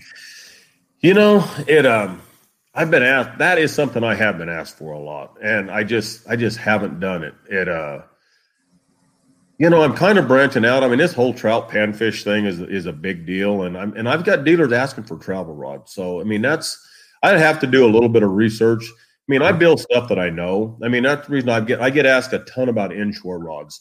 And we a lot of our rods will be used inshore. A lot of guys are using them. I mean, we get pictures of sharks and redfish and everything else. But truthfully, guys, I don't inshore fish, and I've just pretty much stuck to build. I know bass really well, and so I pretty much build bass rods. Um, the crappie trout panfish thing. I mean, that's I've done a lot of I've done a lot of trout fishing in my life. Mm-hmm. Those are those are easy. Um, travel rods. I'm going to say that most of them are, are probably, um, um, you know, uh, um, a very versatile rod. Basically, I mean, you're not going to need a whole lot of different powers and stuff. You're going to probably use a lot of three powers, which is with if you're using a casting rod. Um, I mean, it's doable. I honestly, I probably should. I, I have got a lot. I can't say it. I've got a lot of requests for travel rods. Yeah, I know. I had to break down and buy some cheap Bass Pro one for for some of my travel and work, having a little pond rod for hotel ponds. Um, but uh, so Nick asked an interesting question, and I, and I, I hear this come up. Any consideration to that open style hook hanger versus the closed loop, and what is the logic and uh, on that? I, I tell you, it uh, hook keepers. I mean, I've got a good buddy Jeff Hoot that's made more fun of me over me drawing hook keepers on on a napkin in a you know in a bar drawing hook keepers on napkins one day. He was laughing his butt off at me, but I don't like the open style. I understand them completely. I don't like the fact that if your line gets caught behind that, it breaks off. It's a break off. And that's my biggest deal with the open with the open hook keepers. And on the flipping sticks, I put a full handle, so I just I can't put it back. If you notice on my spinning rod, the hook keepers in in the split on the, on the spinning rods, and it's got an open, you know, for a drop shot weight, and and it works very well. But it's behind the reel, so it's never gonna it's never gonna catch your line. And uh, and if you notice, I put all my hook keepers like on a forty five, like at say what would be on a clock face, it'd be like ten thirty. And uh, because a lot of the companies will put them at nine o'clock, well, your line will get hung up underneath that, and I mean it drives me crazy. Whenever I have a hook like that, the first thing I do is I just bend it up where my line can't get caught behind it. But I'm just I'm probably I probably overthink it, but I know flipping is a big deal. The guys don't want to unpin their baits; they want to just you know take a big punch weight and slip it over that ring. And but I just am really worried about the fact that it's it's caught. Um, that it gets caught if your line's in if that hook keeper's in front of that reel, your line can get caught in it and snap it. And uh and that little hook keeper that that uh, I put on the spinning rods, I made that. That's a custom hook keeper. Now Sure. a company a company knocked it off and stole it. All right, I mean they did, and now I buy them from that company. I can buy them from that company cheaper than I was having them custom made. But I have all the CAD drawings and everything when I where I made that thing to start with. Um, but now anyone can buy it. And like I said, I buy it from that company myself because I get them cheaper than when I was making them. Yeah. So what you're saying is like Yeah. your hook keepers are always off the side; they're always angled, so the line will. Always. And then Right. a couple tips: if you really want that open style, Fuji makes an aftermarket one with rubber bands you could put on there that's plastic, so unlikely that it would cut your line. But if you just like what I do with my flipping weights isn't a flipping weight, but I just tuck it in between the star and the and the drag and tighten it up, and I they stay right there. So that's another option for people that want to hook their flipping weight is just hook it right in there. So there's there's I will tell you, I have got a lot of requests for that on flipping rods. I mean, I really have, and um, I've just fought it. I've just fought it the whole time because I'm just, you know, I've snapped a few fish off with with hook with hook keepers in the front, and I'm just really worried about that. Yep. Yeah. Yeah. I mean, you do it once and then you, you can't get rid of it. you can't shake that. Right. Uh, Darren said, uh, can you explain the sensitivity or the difference between the Kadens and the champs? Well, uh, truthfully, the champs have got better materials in them. Um, Yep. It uh, if if a rod is really really well balanced, and those are, um, they're both going to be really sensitive. I mean, I think the champ. If you, we actually built a scale in Korea. We built a scale there to test sensitivity, and it would actually surprise you. We built a scale because we actually we had a heck of a debate going about whether micro guides were more sensitive than regular guides, and that's what started it. We actually built a machine to test sensitivity. And by the way, micro guides are not more sensitive than regular guides. Um, but there is going to be the difference. Champion is going to be more sensitive. It's just got better materials, and it's just you know that's just what it is. It's just got it's just a better material rod. I'll tell you, the champion, the champion's getting old though. I mean, that rod now is like 16 years old, and the champion is the backbone of the company. And I've honestly, I started with a really good material, and I've never changed it. And a lot of the other lines have got upgrades, and the champion never has. And I'm starting to toy with the toy with the idea of of giving the champ a, uh, an upgrade.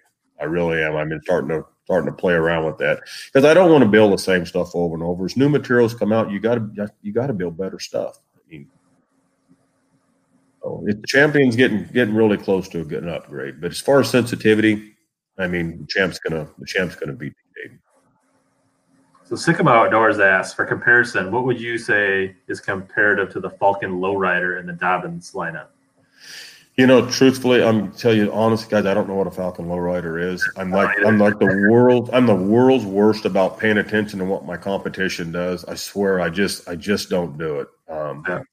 I just I just don't have any knowledge. I mean, I feel really bad. Like sometimes, you know, I'll walk into a store and I see a rod. I'd like to pick it up, but I think, gosh, if somebody sees me pick that thing up, they're oh yeah, Dobyns is copying this, and well, I just I just don't pay attention. Truthfully, I really really don't. yeah. So what, what would you say is the most popular rod for A rigs in the in the Dobyns lineup?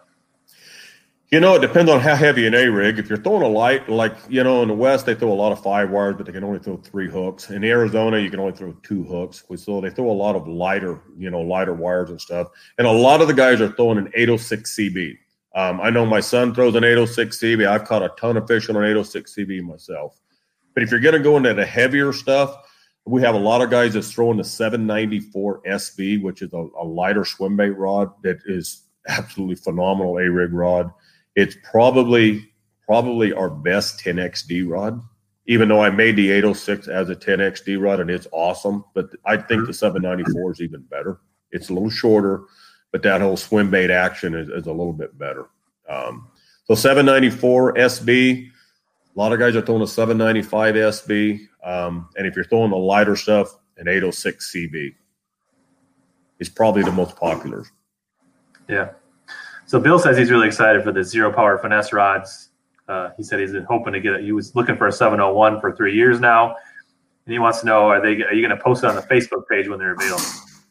I will. Um, those things are uh, they've been a little bit of a nightmare. The diameter's really, really small on them, and uh, I'll tell you, I put a solid carbon tip in them because the diameter's again it's so small. And when you put a solid carbon light tip in it like that, I had to add a pile of guides. I hate line slap on blanks, so I went from like started off with like nine and ten guides on them, and now I'm up to like fifteen. It uh, it's they're they are going to be the micros, of course, on that small diameter. Um, but dude, I mean that when that whole thing come about, when I was making those light action rods and they come out with this, and I can't even remember the, the name BFS or something. The guy says, "Well, you need to make it." I didn't even know what it was. I mean, I, I did not know what it was, and so I got an education quick, and I talked to some guys that's really into it, and realized that there is a big group of guys that are in that ultra light, ultra light. I call it ultra light. You know, fishing that really finesse style for bass. Is there is in that extreme thing with the swim bait guys. And these Right. guys are really, really into it. And so after talking to them, and they were they were so they were so energetic, they were so excited. I mean, like this is just how they want to fish, and it makes it so fun to catch, you know, a pound and a quarter fish on a little light rod like that. It's just a kick, and and I just I got caught up in it and decided I was going to make a couple of them, and I made a seven footer and a seven four. And I'm getting a lot of requests. The guys are wanting the shorter rods, and I'm, truthfully, I'm a long rod guy. But after playing with the seven footers and the seven fours, I see why these guys are liking a little shorter rods, and I probably will come back with a six nine fairly quickly. Um, if these things do well at all, I will I will drop down. A lot of requests for a shorter one in this you know this ultimate finesse casting is what I'm calling it. You said there's a special tip. Is that because it gets so small that you need a, a high, It's- like to keep it from snapping off so easy? Or Yeah, it's the diameter is so thin. I mean, it's uh I mean, it's like smaller than pencil lead. I mean, it's small, really super small diameter on the tip. And that solid carbon tip really livens it up. You just cannot think and believe how sensitive these things are. I mean, when I was testing them at Shasta in January, I've been playing with them that long, and I was catching fish on a, on a little 2.8 Keitech with an eighth ounce dart head stuck in it. And I mean, I was catching these fish at 45 and 50 feet, and I mean, it was incredible. They could not even touch that thing without me knowing instantly. I was completely blown away. But you know, you get into that super, super light stuff like that. I mean, it's it's pretty amazing. It it is fun. I got to tell you, it is fun. sounds like it might make a sweet hair jig rod. I'm sure it would. And uh, truthfully, I've loaned them out several, some samples out, several guys crappie fishing with them. And I didn't. That's another thing that's kind of caught me by surprise is there's a fair amount of guys that want to use a casting rod for crappie. Um, so that that one caught me by a little surprise too. Do you use that that carbon tip on any of the other rods, like any of the spinning rods or anything? Or The only thing I'm doing it is uh, this trout panfish series has got a solid carbon tip, and the uh, ultimate casting has a solid carbon tip. Other than that, you know, I can build a tubular on everything else, but on those, we just honestly would break them things like nothing if it didn't have a solid carbon tip. And then it's pretty funny because you can bend them solid carbon tips pretty pretty radical. And uh, I freak guys out when I grab them and start bending them. Oh, I'll break one one of these days, but so far I haven't. So Sean has a, a rod building question. He says, "Do you use prepregs or do you roll your own blanks?" Oh, I have everything rolled. Every I build up every single blank. I don't I don't use I don't use anybody else's. Um, everything everything is mine. Let's see here. What?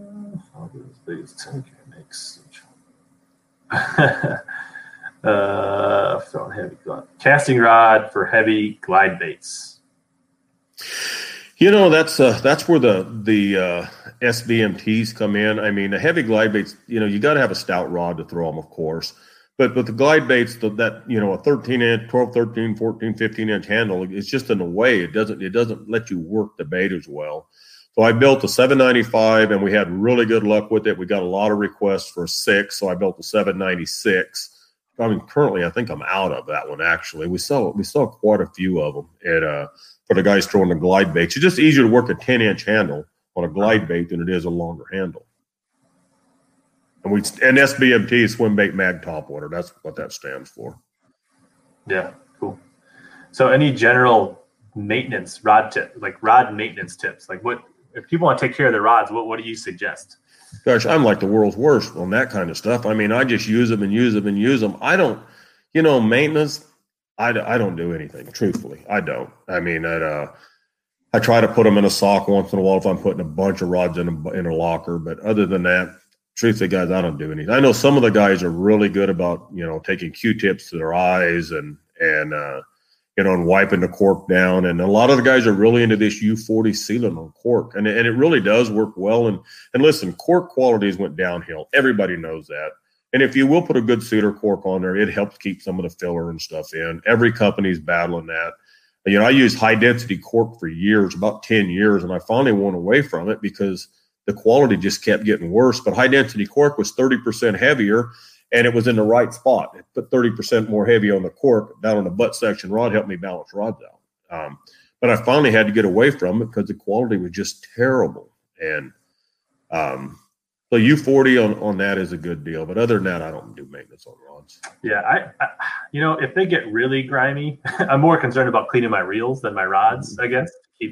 But I would say for me, I would say just when you put them in your rod locker and you're traveling, try to put them in a rod sleeve. You know, use a rod glove or something like that. That's the biggest thing that's going to protect your eyes and uh, prevent you from getting weird stress fractures in your rods that end up looking like breaks down the road because it's something you did. Um, so, yeah.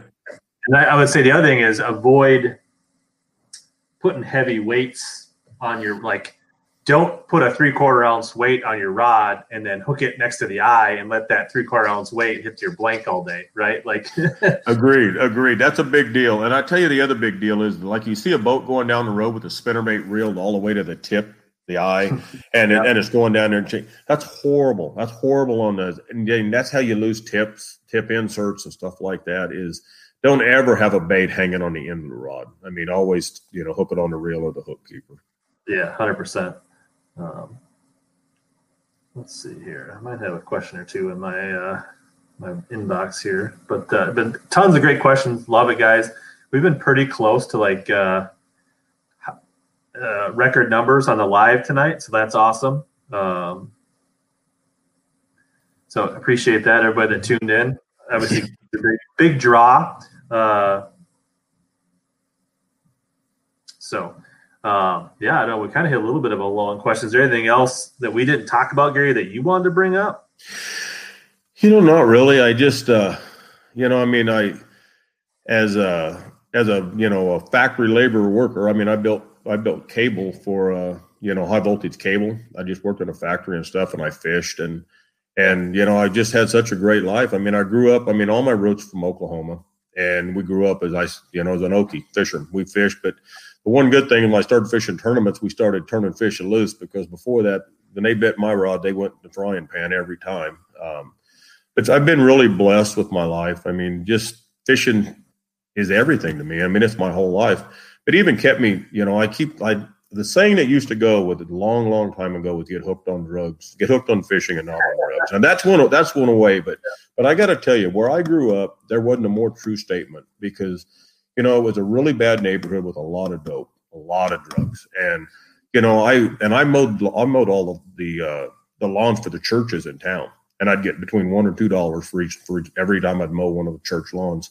And I mean, all my money always went for lures. I mean, I couldn't, we called them plugs back in the days, you know, but I couldn't wait to, you know, go down and buy a new plug. And, and it really kept me, fishing kept me out of trouble. And I've always, I always liked that saying, you know, get hooked on fishing and not on drugs. And that's kind of went away. But back in my days, that was a big, a big saying. And it couldn't be more true in my case. It, um, yeah. fishing is everything to me. Yeah, it's awesome. Except for donuts, right? Trey wants to know what your favorite donut. oh, we made it an hour twenty. Yeah. that donut thing. I mean, them, the guys on Tackle Tour burned me big with that. I mean, it's. uh I don't even know how that got started, honestly. It, uh, but I go right along with it. I mean, they, we get a show or something. I'll pass a big. I take. I'll take a photo off with a big donut in my hand. I'll, you know, I uh, for a guy that used to try to gain weight, I have no problem gaining weight now. And um, I was a real lean, like 175, 180 pounds forever. And uh, now I'm now I'm a nice even 300. So at um, but I mean I used to try to gain weight. So this donut thing, the guys have known me for a long time, they lay heavy on the donuts. And hey, I do like donuts, by the way. It's a running joke in the staff forums for sure. Um, yeah, thanks, Jeremy, for the super chat. That's awesome. Super appreciated. Um, one of the questions on the, uh, the was I know you're very passionate about rip baits or what they're called rip baits on the West Coast. A lot of us call them jerk baits in the rest of the country. Yeah. What are your philosophy? What's your favorite jerk bait rod? Same jerk bait rod 704 CB. Um, I love it. I throw a lot of Staysee 90s. Uh, um, you know, Vision 110s. Those are probably my two favorite, my two favorites. But you know, the uh, there's just there's a, there's a fair amount of good jerk baits out now. But back in the day, truthfully, that's what I mean. I was known as a jerkbait fisherman forever ago, and there's there's a lot of guys that even think I invented the technique because I had such great success on it, but that's not true. I mean, I remember reading about a guy named Jimmy Crisp down on Lake Mead, you know, ripping it. He'd make big long sweeps with us with the spinning rod. And and I started playing with it, and it was unbelievable. I mean, you catch fish; it, it was the best technique in the world. And them fish hadn't seen it, and it was crazy. I mean, you just you could go right behind somebody. If they caught one, you'd catch 30. It was it was dumb. I was a totally one-dimensional fisherman. But I got to win a lot of tournaments and have success on it early on. And it was just it was amazing. And the only two baits I threw back then was a half ounce gold rogue, we call a clown rogue, and a long A solid chrome. Because you wanted all the flash you could get. You could pull those fish forever away. And and you know, I didn't have any money. I just, you know, I grew up, I didn't have any money, and I'd order my, I'd order a dozen Smithwick rogues from Jack Smithwick back before Pradco had them and stuff, and and I would glue the bills in myself because I could glue them in a little straighter and stuff, and then I would tune them with the file one time, put on my locks, and be done. But one day Jack sent me, I, I ordered a, I ordered a, I ordered ten, I think, and he sent me like fifteen or eighteen and no bill. And I mean, it's crazy for a guy traveling clear across the country. I mean, he'd send them to me with a bill in the box. I mean, he completely trusted me, and we did it that way forever. But one day I got a box. I, I had 18 in it. I'd ordered 12. I had 18 in it, and there was no bill. And so I called Jack up. I said, Jack, you, you made a mistake. You got my order messed up with somebody else's, you know? He goes, What's the matter? I said, Well, I ordered a dozen, as I always do. You sent me 18 and there's no there's no bill in the box. And he goes, Nope, there's no bill in the box. He goes, kid, you've helped me sell more baits. I sell more baits now, but that rip bait. I mean, I said, Jack, you got it all wrong. I don't tell nobody about that bait. I mean, I ain't telling anybody about that bait. He said, Yeah, but you're having such success. Everything back in those days was straight up draw, draw tournaments. And right. he goes, Your partners are talking, and we're and I've never sold so many baits. And so that was kind of my first quote quote sponsor. I mean, Jack sent me any rogues I needed and and uh, and I really was a one dimensional fisherman, you know, throwing a rip bait. Just gosh, the fish just hadn't seen it, and they were so dumb to that technique. They were so easy to catch. It um, it really, honestly, it's what made me a tournament fisherman. You have success like that to start with, and I'm not say I started with it. I mean, it took me a few years. I run around like an idiot on the lake for a couple of years before I calmed down and started fishing. But but uh, still, a jerk bait was it still is today a huge part of my fishing. Yeah, not like it used to be. Well, I think well, that's probably why your shoulder is so bad now. uh, but I think that's the big difference. I think that why they call them rip baits in California, right, is because Yeah. of the like you guys were like basically horizontal hooks, almost like the people way they snap or stroke jigs on ledges. Yeah. But you're more horizontal ripping the jerk bait. It looks like you're like setting the hook. But we don't do it that way now. But that's how it started. And we all started with spinning rods, and then, gosh, it's been forever ago. I'm talking, you know, in the in the mid to latter '80s. You know, we started throwing casting rods and doing, you know, a true jerk, true jerk bait instead of doing that long, long rip with a spinning rod. And spinning rods are such a pain in the neck with with a jerk bait because you get slack on the line and the wire the line spits off the spools. It's just just a nightmare. Where casting rod just makes it so easy. And Yeah. But that's that is you're, you're right. That is why it's called ripping on the west coast because that's where it started down in the desert lakes. The guy like he called it crispin. That's what it was originally called, crispin. Jimmy Crisp.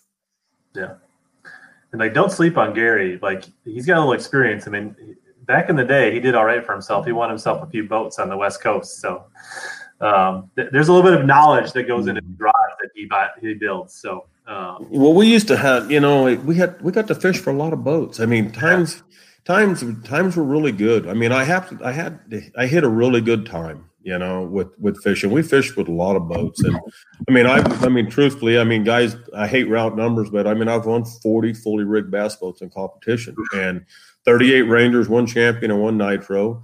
John Murray, who's from the West Coast, I believe John's won thirty seven boats. Um, you know, Dave Levy won a pile of boats. I mean, there was, you know, but we fished for a lot of boats. I mean, it was just a different. I mean, first place was a boat, and heck, in, the, in back in the day, BASS and our opens, first, second, and third all won a Ranger bass boat. It uh, so we won. We you know we got to we got to fish for a lot of boats, and it was always special to win a boat, though. Yeah, Always that's awesome. that's still on my bucket list for sure. Uh, let's and Sean asked a question, Gary, have you ever thought about using carbon fiber in the handles? It's just a different feel than the cork. So what are your thoughts on the carbon fiber? I played. I played with them. There's some. There's actually some good ones out there, and I played with them. And you know, Lynn Williams, my my rod building buddy, I was talking about. He kind of keeps me up on all that kind of stuff because Lynn's gonna something new comes out. He's gonna build it and stuff too. Um, I haven't really thought of, of an advantage of the carbon. Truthfully, I mean, I I like cork, and the company's just kind of like that old school mold cork. Um, Mhm. and and we're you know a lot like you know EVA is a lot cheaper. I mean it's that's the reason I put it on the I put it on the Colts. You know I mean it's a price point deal because I've got Mitsubishi materials in that blank. You know I've got Japanese materials in the blank. You can't if you don't have a good blank you're gonna build a good rod. Period. And uh, so I put EVA on, but EVA's cheap. You know cork's expensive as heck. And and that's the reason so many companies use EVA. They it's it's cheap and but I just don't like the way it feels. And I put it on swim bait rods because the swim bait rods, you know, it's a, I mean, heck, when they hit a swim bait, they dang near take the rod out of your hand anyway. It, uh, and it's, it's, everybody seems to like it. I mean, that's what it, the early on request was, was no cork. They wanted, they wanted EVA, but that's the only thing really, I put an EVA butt cap on the Fury. Okay. But the handle where your hole is, is cork. Um, we're just kind of a company that's just known for using cork. And the EVA is the, the, the black foam for the people that don't know. Yeah, yeah. Used to be called Hypalon back in the days, but it, that was a softer foam material now, and Hypalon's completely gone. I mean, it's now, and I have a, still have a bad habit of saying Hypalon once in a while, and it's not. It is EVA. Yeah. So Bart here, uh, I think he's, I don't know if he's asking me or you, uh, this hair jig recommendation for smallies, like we do. We swim those little tiny hair jigs up here on Mille Lacs and stuff. And uh, I, to me, I, I I have used my 701 Sierra. I've used my 742 uh, Extreme. I think if I really was, I haven't done a ton. I think a 762 in my book would probably be the best hair jig rod. Uh, but it's not my jam. I wish I could get on that bite more often. But I don't know. What do you get? What do you hear from people that fish up here a lot? What do you hear that they use for that hair jig for plays? Oh, I mean, truthfully, the 62 is talked about a lot, and the 92 is as well. Um, the guys are liking the length of the 92. Um, we, we a fair amount of guys throwing hair jigs on a, on a 792. Um, you can, truthfully, you can do it with probably about any one or two power spinning rod we make. They've all got a good tip on them. But 62 is a darn popular, and 92 is really popular as well. Yeah, that 792 doesn't fit very well in my 19 foot boat right now. uh, Colin, interesting question. Uh, what do you think is better for a big fish, early morning or late evening? Um, I think early morning at uh early early morning before the boats get running around before the traffic. I mean, truthfully, these these big fish. I mean, they've seen a. They're smart. I mean, they've seen a lot. I mean, trolling motors and you know the noise and the guys beating on boats and I just think that uh you know if you fish farther away from your boat, I mean, you're going to catch. You're going to have a shot at better fish. You're going to quieter entry is going to you know you're going to increase your odds. I mean, these, the catch and release technique is is so awesome, but it also educates a lot of stinking fish too. Um, it's just I'm telling you, a new technique comes out in fish like an A rig. I mean, I never caught so many, you know, five pound spotted bass on Lake Oroville, which, you know, you never even thought there was one in there. And I mean, I caught like six of them in three months over five pounds. And I'd only caught, I think, two over five pounds in like 15 or 20 years before that. New techniques come out that they haven't seen, they're not accustomed to, and you'll catch them. And, but fish are just smarter. So I would say early, early morning. And truthfully, a lot of them get, a lot of bigger fish get caught at night. And, you know, they don't get as good a look at baits and stuff. They react more to them. And I, the thing is, you'd be surprised. Maybe you're not surprised, but a lot of big fish are caught late in the year, like in November and December at night. Um, you freeze your butts off out there, but you catch a lot, a lot of big fish too, big, yeah. big ones.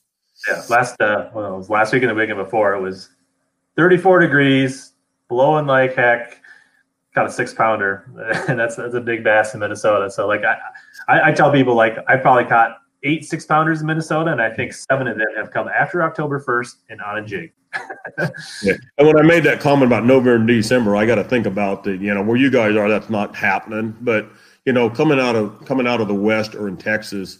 I mean, you know, you fish in November and December. I mean, some of I mean some of my best fishing trips uh-huh. have been in December. It's water's cooling down. They're, they're, they're, really feeding up good. You got no traffic on the lakes out there. Everything's quiet. And it, uh, it would be amazing how late in the year that I throw top water, though. I mean, you catch some big ones late in the year. You don't get as many bites, but boy, when they get it, it's a good one. Yeah, buzzbait's a big deal up here late in the fall. Uh, any talks of a Drew Cook series of rods? Yeah, I, you know, I've got to do that. I mean, I'm I've been talking to, to Drew about doing that. I've just got to I've got to nail down what he really to do a to do a signature series rod, you need to be you need to do something that's that angler strength. Okay, right. Um, like, like for the, me, I mean, like I'm known as. Go ahead. I'm sorry. I was gonna say like the boom boom rod, right? The frog rod for for Freddie, right? Like yeah, yeah. It's you know, like I'm known for jerk bait. So if, if I'm if I was going to do a signature series rod with another company and I was going to do a spinning rod, it wouldn't make any sense. Even though I throw a lot of spinning rods and stuff, but you know, I'd do a jerk bait rod. And that's the thing is Drew is kind of all over the board. He's a very he's a very versatile angler. Um, he just I just need to nail down a, a, you know a technique. He needs to win on a technique or get known for a technique and make it a lot easier for me to build a rod. Um, right. And he, you know, he's gosh, that guy's had a lot of success early. I mean, he, this is only his second year on tour. Um, he's fished extremely well. He's a solid, solid fisherman. I mean, there's I don't I don't really see a hole in his game at all. Nice. Uh, Eric asked a good question. Where does the fish to win motto on the on this the real seats come from? You know, that's uh that goes back to an article that was written written about 25 years ago where I made a comment. I made a comment to uh, to uh, Tatum one time about he said, "What are you gonna do?" I had a big lead in the tournament. I said, "Well, I'm going to go fish chicken tomorrow." And he goes, What the heck is fish and chicken? And I said, Well, you know, I had like a 13 pound lead in an event, and I knew if I went and caught a seven or eight pound, you know, limit of fish, I, I wouldn't be beat. There's no way. So I was just going to easily go catch uh, seven or eight pound limit of fish. And then once I had that in the boat, then I'd go back to fishing for big ones again, like it was. Right. You just fish real aggressive. And back when I started, you know, this the shaking worms was real popular, the split shot was real popular, the doodling was real popular, and a lot of these guys were fishing for limits and numbers. And it was just completely I didn't fish for limits and numbers. I fished for better bites, you know, bigger right. bites, less bites. And I just kind of come up with that, you know, fish to win. Don't fish chicken. And then we yeah. had some guys that that don't fish chicken article it got rewritten three different times it's really a hmm. cool article. It's just like, you know, if you don't play to win, you don't win very often. You know, that's the whole thing. You can't play conservative. You can't you can't go out and fish for for a limit of, you know, a pound and a half fish and think you're going to win. I mean, what used to drive me crazy, if I had a limit in the live well and I looked in there and I knew I had to call every one of those stinking fish before weighing if I had a shot to win, it used to drive me nuts. And I, and truthfully, I threw away a lot of them that were keepers, and a couple times it bit me in the butt when I'd go in with four fish instead of five, and I threw out keepers in the morning. But I knew if I weighed that fish, I wasn't going to win.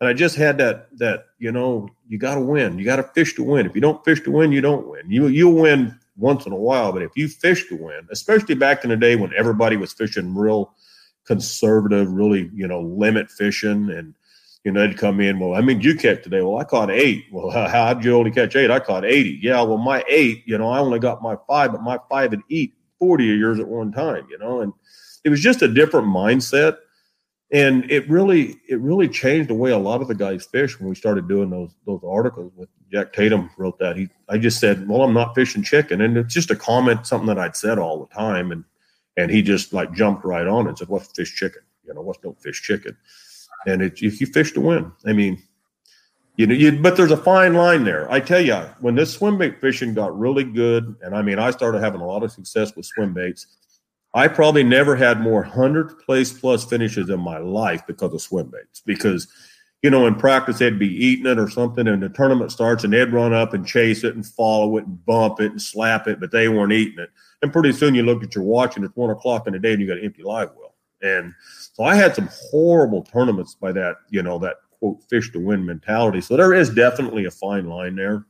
Um, but I still say if you don't, I get so sick and tired of some of my foot, favorite football teams that play conservative, you know, like that prevent defense at the end of the game. Prevents means you just lost, you know. It uh you just you just got to be aggressive. Mean, I think I hate to say I do that with everything in life, but I mean it is. I mean, I always when I'm hunting, I mean, I, what's on the other side of that mountain? There's no roads over there. There's got to be something bigger over there, you know. And I'd take off, go over. Just just how I've always I've always thought, you know, just try to be aggressive. Yeah. I hope that makes sense. yeah, win, but don't fish stupid either. yeah, yeah, and and and that's hard. And and I don't care how long you fish, you're going to have those tournaments. It, it just doesn't go your way. I mean, yeah, you go left, sure. they go right. You know, and it just sucks. I mean, it just sucks. And that's what I say. You come in. Well, what happened to you today? Well, I just sucked. That's what happened. Yeah. I mean, I just sucked. I just I went right, they went left, and it just didn't happen.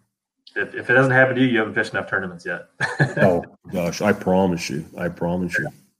Uh, Liam asked about jerkbait. So, what's your favorite jerkbait that's not twenty five dollars? Like a non non Vision one ten. What's your next favorite jerkbait? Something. um, I throw a lot of Staysee nineties. Um, deep diving jerk bait, But there's some. Um, gosh, I'm just drawing blank because I mean, it. Uh, I've got such a habit of using the same ones over and over. But I've played with a couple. I mean, Spro's got a couple of really good jerk baits out now. Um, I mean, McStick. Yeah, the McStick, the duo I've heard is good. Yeah, McStick. It's honestly uh, that lucky strike, the knockoff of the 110 is, is a good jerk bait. Um, yeah. The thing about the 110s, the one my my the biggest pet peeve on the 110s is the hooks on them are really are really uh, soft, mm-hmm. and when and they're so hard to find a hook that you can replace on that bait and, and still maintain that same perfect action. I mean, the hooks that come on that bait, I mean, that bait is dialed right out of the box. But those hooks are so soft, you know, you end up, you know, destroying the hooks, bending them back, sharpening them. It just sucks. But Gammy makes Gammy makes enough different hooks now in those oddball sides, the threes and fives. Yeah. yeah. I mean, they're you can play around, you can get it done. I mean, that's I mean, Gamakatsu with their number threes and number fives is just such a home run. Like like on a super spook. I used to run you know, a two, a four, and a two. And but then when Gammy came out with the with the number threes, I mean, you put three threes on a super spook, and I mean, it's money. I mean, that is, I'll never do anything again but but three threes. It's it's just a nice. perfect size for that bait. Nice, cool. Special shout out JJ and Shy. Appreciate it for the yeah Sean for the super chats. Uh, Shaco's got a fun. He's using his eight foot shipping tube to hand out candy for social distancing this Saturday. So. um, so yeah, prevent prevents you from winning. Uh, we talked about the Sabi Rod. Uh, Connor, they might come soon, but if they don't come soon, they'll definitely be here before the end of the year. Mm-hmm. Um, get hands on those Kadens. Yeah, I, am excited to get some Kadens too. Uh, like, I, like I said before, I, I, had FOMO for not ordering some when they when we did the trial run. Um, let the I'm gonna just, while you go ahead and talk, I'm gonna pull up the uh, the chat and see what kind of questions we had in there quick. So the Kadens, the Kadens are just really crisp and fast. I mean, they're just uh, they're just different. They're just a different build, um, and the guys just really, really liked them. And they they they hit the ground running. I mean, it's uh, like the only the only bad feedback I got on them was uh, you know was the graphics and stuff. Like on the splits because originally those a bunch of them were splits. They uh, they wanted some logos or something in between, you know, the, the handle and the and the, the butt section. And I didn't have anything there. It was kind of plain. And I mean, that's the kind. And dude, I love feedback. I mean, it. uh you know, that's exactly what I did it for. And I told the guys, I said, hey, you know, you can tell me the good, but what I'm really wanting to know if there's any bad. I mean, the bad's what I got to know about. Um, if the good, if the good is good, that's fine. I don't fix good, but if it's if there's something that's not quite right, then then that's what I really, really need to know about. Here's here's a good question that was brought up on the, the community board uh, by Brandon Webb. Is there any plans for a more affordable deep cranking rod, like maybe in the one of the lower end, like Fury rods? I know like the Champion, right? Like has a bunch of deep cranking rods. Is there any plans for something a little more entry level for deep cranking? Um, possibly. I mean, I haven't. Uh, I, I truthfully, I don't have it in the works. I really don't. Um, it makes sense, right? Like that. It does make sense. So it, it, does it does make sense, and I've just got really good materials in those in the, and I've really laid heavy in the champions. But if you notice, I mean, the Kaden's going to have a couple of different crankbait rods in it. Um, but I mean, a good deep cranking rod would be a good deal. We, I mean, we just sell a lot of crankbait rods. We make a lot of crankbait rods too. I mean, I don't know if any company makes. We had we've got like twenty one or twenty three crankbait rods.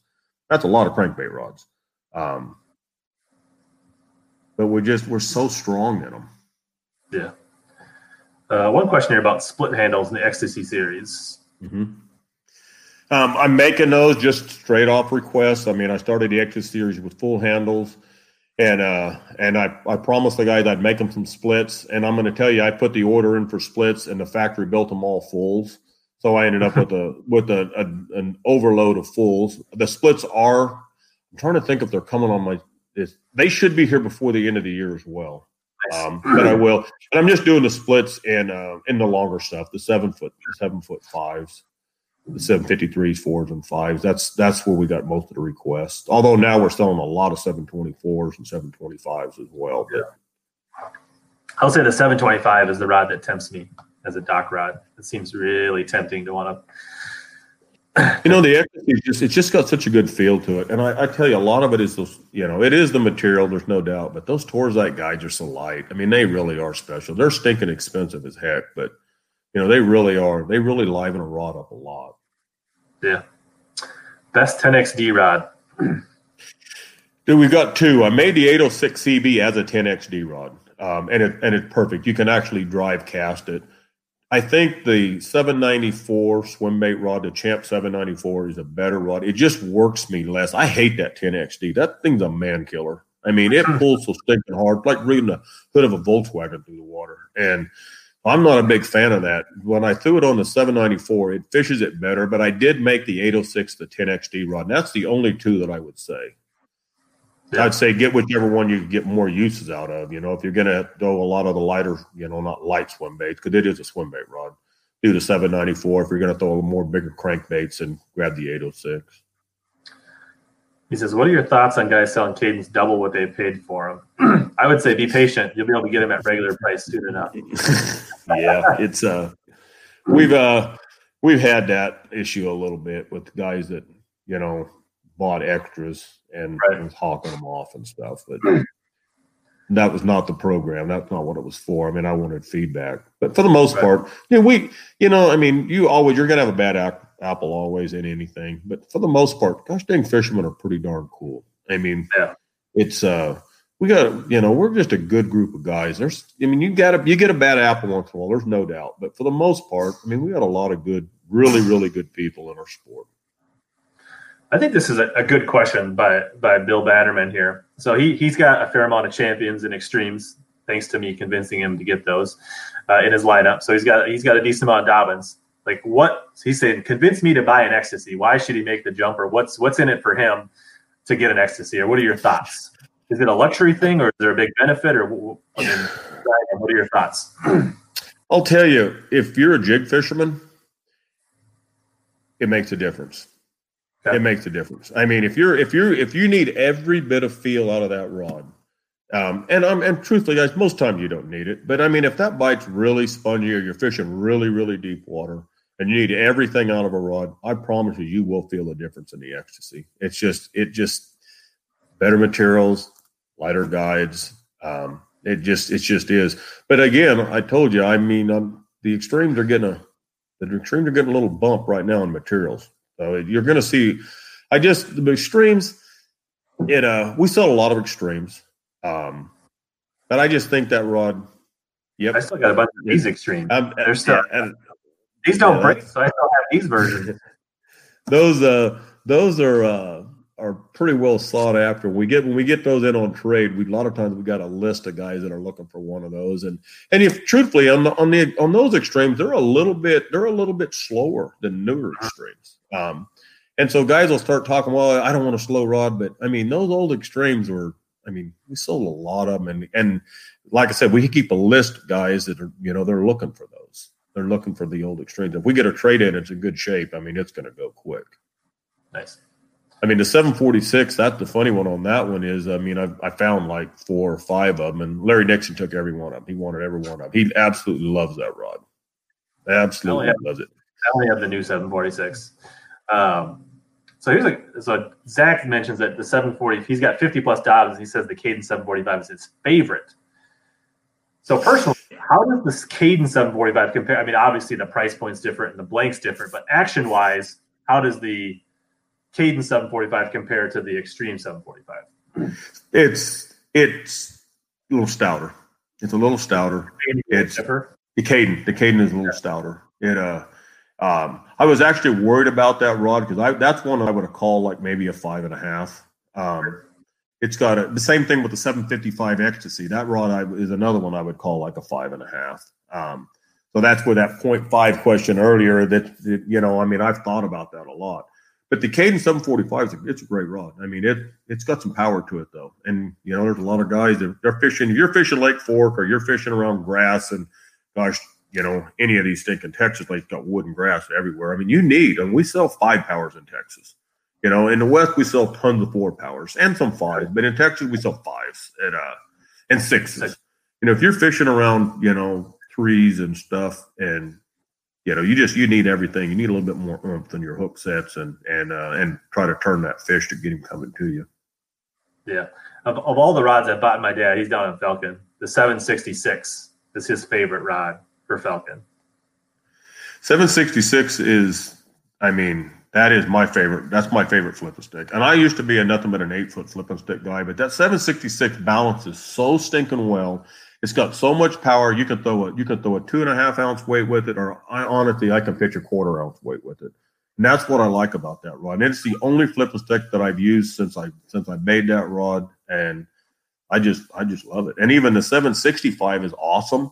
And I, you know, if I'm fishing fork, I throw my Carolina rigs on the 765 flip. It uh, That's what that's what I used my 765 for when I had it. Was and some guys will talk about the those. I built those in traditional flipping style. So the first guide's like 29, uh, 29 to 31 inches up from the uh, from the reel seat. So some of the guys they think that's too far, but they don't remember. The old guys will know that you know that's yeah, flipping was flipping. You know, you grab the line and you flip, and so I built them in traditional flipping style. And there's a few guys that it bothers them enough that we'll actually put another guide on it for them. It's not a big deal. I mean, there's plenty of room there to space it out. Looks perfectly natural. As a matter of fact, on Fred Roumbanis's rod, he wanted an extra guide, so I built it that way. But Mhm. the champs are made traditional, traditional flipping style. cool. Uh, Matt wants to say just special thanks for your support of veterans. He really appreciates that, and we appreciate all our veterans for sure. For sure. JJ says the crankbait rods just hold fish. That's what sold him on Dobyns. Um,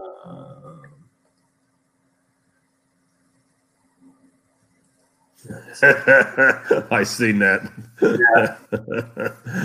Uh, yeah, that goes right along with the donut jokes. The, uh, Mark Pack nagged me with the, the Yeti remark. You know, Bigfoot. I am just about almost as hairy as a bear, so they, Yeah. uh, they lay that Bigfoot on me. Question, Bob. I missed it. So go ahead and type it again. Um, so this is, is there any truth about storing rods in a box with a slight bend on the blank that over time that will affect the rod? Um, yeah, you you can get a bend if you put a rod in a corner garage and stuff. I mean, but most of the time it's not. It doesn't happen really that much. Um, it shouldn't, but it does. I mean, it uh, like I don't like to leave a permanent bend on my rod. I mean, I'll try to let the line slack, but I mean, I've never honestly, I've never noticed it on one of my rods that I put it somewhere and got a bend in it. I just haven't. I'm, but I've seen it on enough other rods. It could happen. I guess Bob asked Gary, could you please tell us which anglers pro staff are you? So I don't know if he's just talking about tour anglers because obviously you have a quite a big promotional staff, but I don't know if we're just talking to you know tour yeah, the handful. Um, you know, our as far as like our you know our uh, our big name guys would be you know Larry Nixon, Paul Mueller, you know Drew Cook, and I hate to start naming names because I'm going to forget somebody, and then I, you know, and then I'm going to think, uh, you know, um, I mean, those are you know our quote quote tour level guys, and but I'll tell you, um, my philosophy is a little bit different when I started with the company. I didn't, you know, first of all, as I was a good tournament fisherman, so we so I had a little bit of a little bit of power, not power. That's a horrible word. Um, I had a little bit of notoriety or whatever you want to call it coming in, but but I was viewed as a regional angler you know, because I didn't fish bass. I didn't fish, you know, well, now we've got MLF and stuff. I didn't travel back and fish the FLW tour. I qualified for both of those many times. But I mean, there's the, the people, you got to realize those guys make, uh, you know, it's just not all fun chasing tournaments around the world. It sounds good, but there's a lot of work involved. You're away from home a lot. And, you know, I just, I just didn't choose to do that. I chose to stay and quote, quote, be a regional fisherman. But I sold a lot of product. Um, I had some sponsors work with me on my promotion side and stuff like that. So when I started a rod company, I started looking for guys that was, you know, like myself, a powerhouse guys in certain areas. They weren't a they weren't a big name. They were a big name in their area though. And you know, I just kind of targeted some of those guys and and I shouldn't say targeted because I really never went after anybody, but if if those guys talk to someone that knew me or whatnot, I mean, I definitely not pass up. I mean, a good regional angler, truthfully, is more valuable to me than a pro angler. Um, a guy that's really respected in his area, you know, that that word of mouth we talk about. I mean, nothing beats word of mouth. Well, a lot of the pro anglers, I mean, they're listen, they're getting paid to fish, and you know, so the credibility goes down a little bit on some of them. Um, but a good regional angler, that likes what he's using and talks about it, dude, those guys will sell more rods for you. And they're just, I mean, they're just more valuable, I think, as a fisherman, even though they got the regional tag. But I always had the regional tag, so I didn't think nothing of it. I think those guys are, are very valuable. Take a powerhouse angler in his area, you know. And the other thing about a pro staff guy is he's got to be liked. If somebody, if you're, if, if you got a guy out there that's just, a, I mean, just a dick on the water and stuff, and people can't stand him, I mean, he has no promotional value. I mean, he ain't going to sell you anything. And, uh, so I mean, you got to have somebody that's a good fisherman, but you know, we want good guys, and we're truthfully we're pretty darn picky about our pro staff. Usually, you get on staff with us by either a referral from one of my staffers, one of my reps, or one of my dealers. And other than that, we just don't we don't add a lot of guys. Um, but we've got a really really good staff, and I don't ever ask the guys to do anything. You get good guys, they'll do it. Some guys are really good on social media. Some guys are you know, really good at opening accounts. I've had pro staff open more accounts for me than I've ever had sales reps open. Um, but and they might just be a guy that everybody kind of ends up around their boat for the BS session after the tournament or after a day's fishing, you know, and everybody's like looking at the rods on his deck and he sells a ton of rods that way. I mean, I don't really have a criteria. My biggest criteria is I want good guys. I mean, when I mm-hmm. good guys mean good guys, not necessarily the best fishermen at times, but good guys. Yeah, that's cool. I remember a long time ago, Clark Reehm kind of reached out to me, kind of put the bug in my ear to, to talk to you, and I don't regret yeah. that at all. Yeah, Clark's uh, another one of our our tour guys. I told you I was gonna I was gonna drop a name. I mean, that's when I hate to start naming names because I'm gonna forget. Uh, JJ say, what's the, is there any difference in actions between the Kaden 715 and 745? Um, there shouldn't be, but their 45 is a little stouter. It's a little stouter than the 15, it, and it shouldn't be. They both five powers, and they should be pretty much. But the five, the, the 45 is a little stouter than the 15. Sure.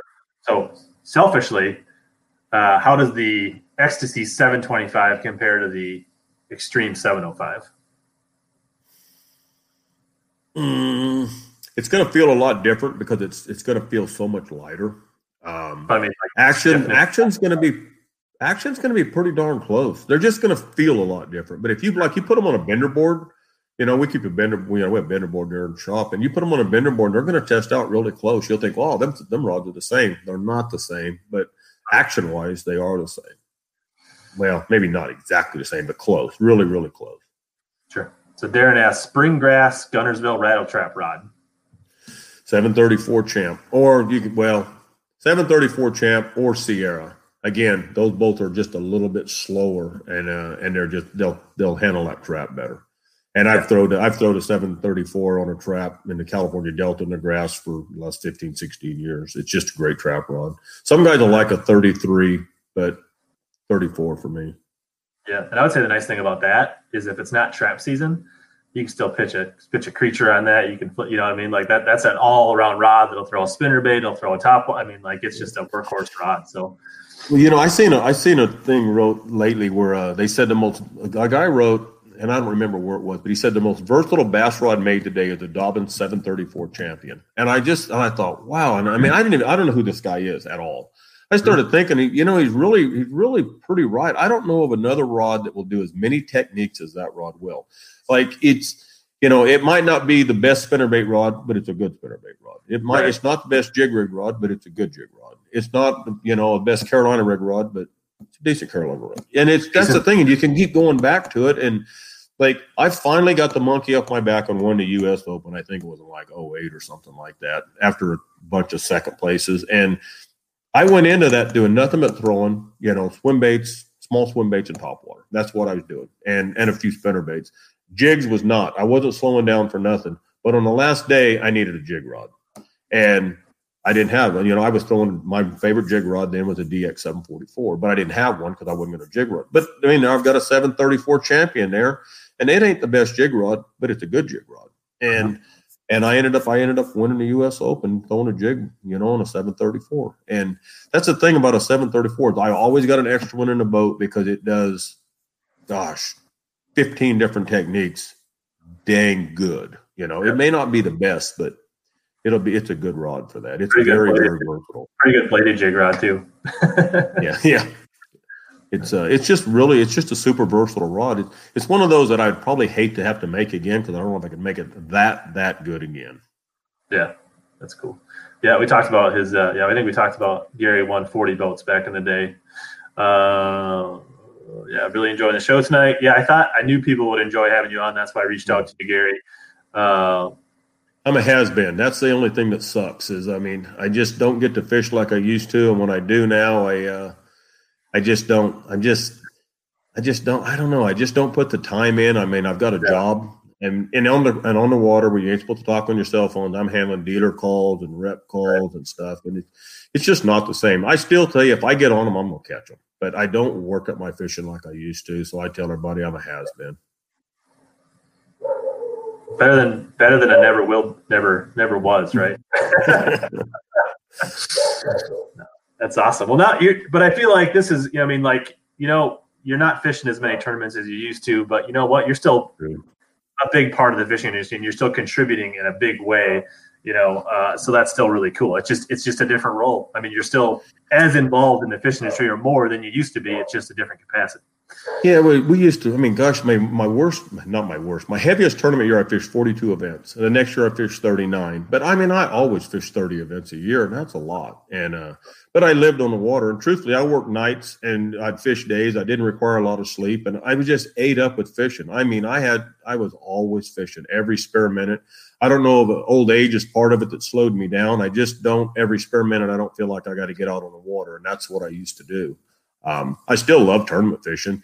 You catch a five pounder, you catch a five pounder on a fun day's fishing, it's nothing. I mean, you catch a five pounder in a tournament, you know, get the net, you know, you're all wound up. I mean, it's it's a big deal, you know. It's that's the thing about tournament fishing is the exciting factor there. You catch a big one, it's something. You catch a big one when you're fun fishing, hey, it's a it's a rush, it's a good deal, but it ain't like you're you're not trying to chase a seven pounder around and get him in a net to take him into weigh-in scales. That's a big, big deal.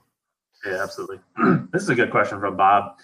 Uh, what's a good versatile rod at the budget line? So, like, does the 734 Fury also like carry over? Seven- I mean, so- 730, 734 Fury. It's a little faster than the Champ 734. Um, it's it's it's quite a bit faster, honestly, but it's uh, we sell boatloads of them. It, it probably are. I mean, I don't know this for a fact. I'd have to check. I mean, I know 705 CB is number one, but I'd be willing to bet you 734 C Fury is probably our number two selling rod. yeah, and so I think full retail on that's like 119. Yep. Uh, you can find that at play. I mean, like some of the big box stores carry the Fury. Um, Yeah. Like you can get you get you know a ten dollar off fifty coupon here or a ten. I mean, like you know, it's not you can get that, find that Yeah, rod. I- pretty easy if you find a little coupon or something. So 734 Fury, I would be willing to bet is in almost every single dealer that we have. I mean, would have a 734 Fury.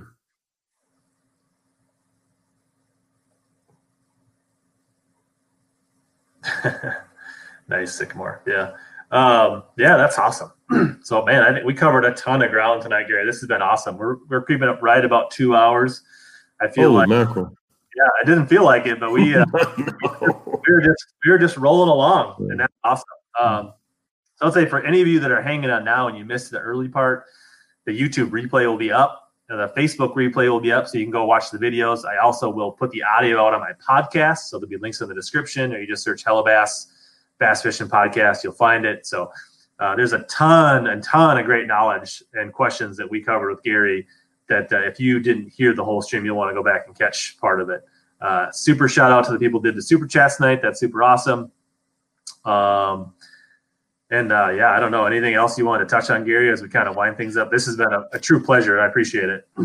Dude, I appreciate you having me on. I mean, it's uh, you know, I always say fishermen love to fish, and they love to talk, or I say BS most of the time, but it uh, you know, it's always fun. It's always fun interacting with anglers, and that's you know, that's a thing that I'll never, that I'll never lose. I mean, I love talking to fishermen, and I talk to fishermen all day, every day. Um, know, I'm happy to be here. If I can ever help, you know, rod questions and stuff, just give me a yell, and and um, very blessed. Happen to I actually love Texas. It's um things are things are good. I mean, if I could just get my grandkids to Texas, it'd be really good. Yeah, and I think that's. Uh, I think if, if you ever have a rod question, if you call the shop, you might be surprised who you end up talking to. yeah, I mean, I uh, I answer a lot of rod questions to shop. Not as many in the last months or so. We I put a kind of a new management team in there, and so I'm not as good. But I'm always accessible. I mean, I I answered, you know, a lot of phone questions. I do a ton of email questions, but you know, I'll I'm always happy to help with guys with rod choices, and it's kind of fun because I mean I, I've got hands on every single one of them, so I can. And there's there's history behind some of them of you know why they were made. So it's uh I mean I love talking fishing poles. Yeah, me too. Like I- it's underrated, and, and if people don't like, I have quite a few people that slide into my my DMs on Instagram and Facebook and leave YouTube comments, and I'm always happy to take the time and. You know, it's usually a back and forth, right? It's like, oh, what you know? It's like I want a drop shot rod. Like, well, do you do straight fluoro or do you do finesse or you know, braid to fluoro? Like, let's talk about this. What kind of like, what kind of weights do you like to use? Where are you? That kind of stuff. And so it's more than just you know a one word answer. So Yeah, if you don't, if you don't, if you if you can't quiz them, that's reason I get an email that'll say, you know, what you know what I throw drop shot on. Well, it's going to depend. You know, I mean, you know, if I can talk to the angler and you know you can ask a few questions. I mean, telling you, ninety nine percent of the time I can dial them into the right rod. You know, if I get to ask some questions and it's it's it's easy, but if you just get a blanket like, what do I, you know, what do I, what rod do I need for this? Um, one thing I will say, the one one of the weaknesses with the company has been combos, and I've never really wanted to dive into the reel market. But um, I think in, by mid year, you're going to see some pretty stout combos from us because I've got a couple of reels that I'm pretty I'm playing with that I'm pretty happy with, and I've been messing with them for six or seven months, and um, I can't find any holes in them. I'm pretty happy. I'm, I'm upgrading a couple drag washers and things like that, but it um I'm not getting into reel business, but I mean you could tournament fish with these reels and not have an issue. so are these going to come out as standalone or they will only be combos? They're going to be basically a building for combos, but I'm going to have some standalones as well. Um, and I, I tell you again, I'm pretty. You know, I'm. I mean, I get. I've had a couple of the big box buyers beat me up about overbuilding product, and you know, I do. I mean, I do. I mean, my margins ain't what you know. My margins ain't what other rod companies are. I mean, I overbuild product. It's just, but dude, I build good stuff because that's what I want to fish with, and I mean, I want good stuff for the for the other guys. And like I said, I do a, I don't do a very good job of marketing, but you build good stuff, you have good customer service, and uh, you sell a lot of rods. Company grows every year. Nice. Yeah, like the ballpark. Like, do you do you disclose how many rods you do a year, or is that not something you share? Dude, I don't even know how many. Honestly, I don't even know. I know dollar figures, and I really don't want to say because it's just it's it's it would shock. It would honestly, it shocks me. Okay, let me just say that it shocks me how many rods we sell a year. It uh, it really does. It's it's we are we are really one of the rod company players in the industry now. We uh we sell a lot of stinking rods. Um, right.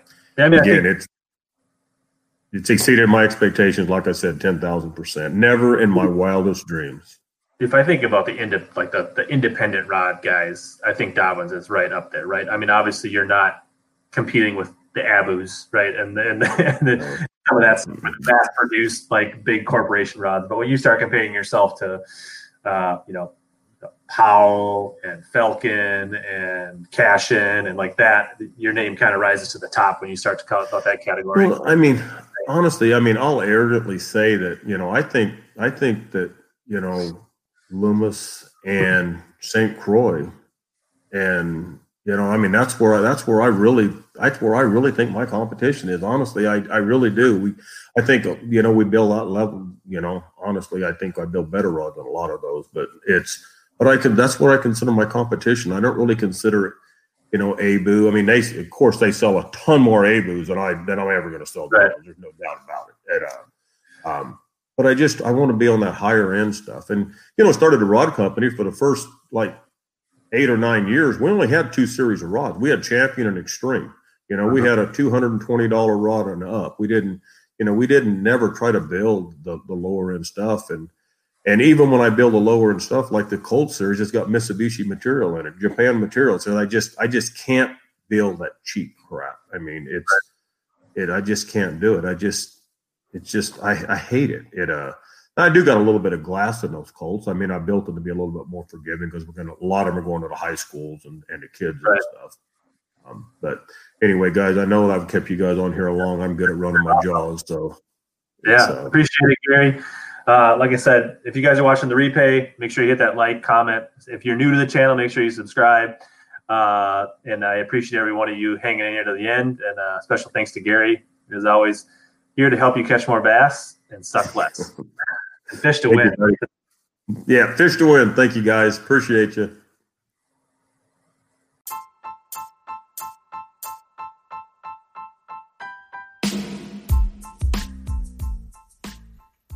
As always, thanks to all of you that hung in till the end of this podcast. This has been another episode of Hellabass Bass Fishing Podcast Experience.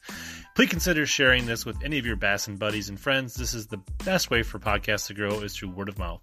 Also, don't forget to search Hellabass on Instagram, YouTube, Twitter, or just about anywhere else so that we can connect in more ways. As always, here to help you catch more bass and suck less.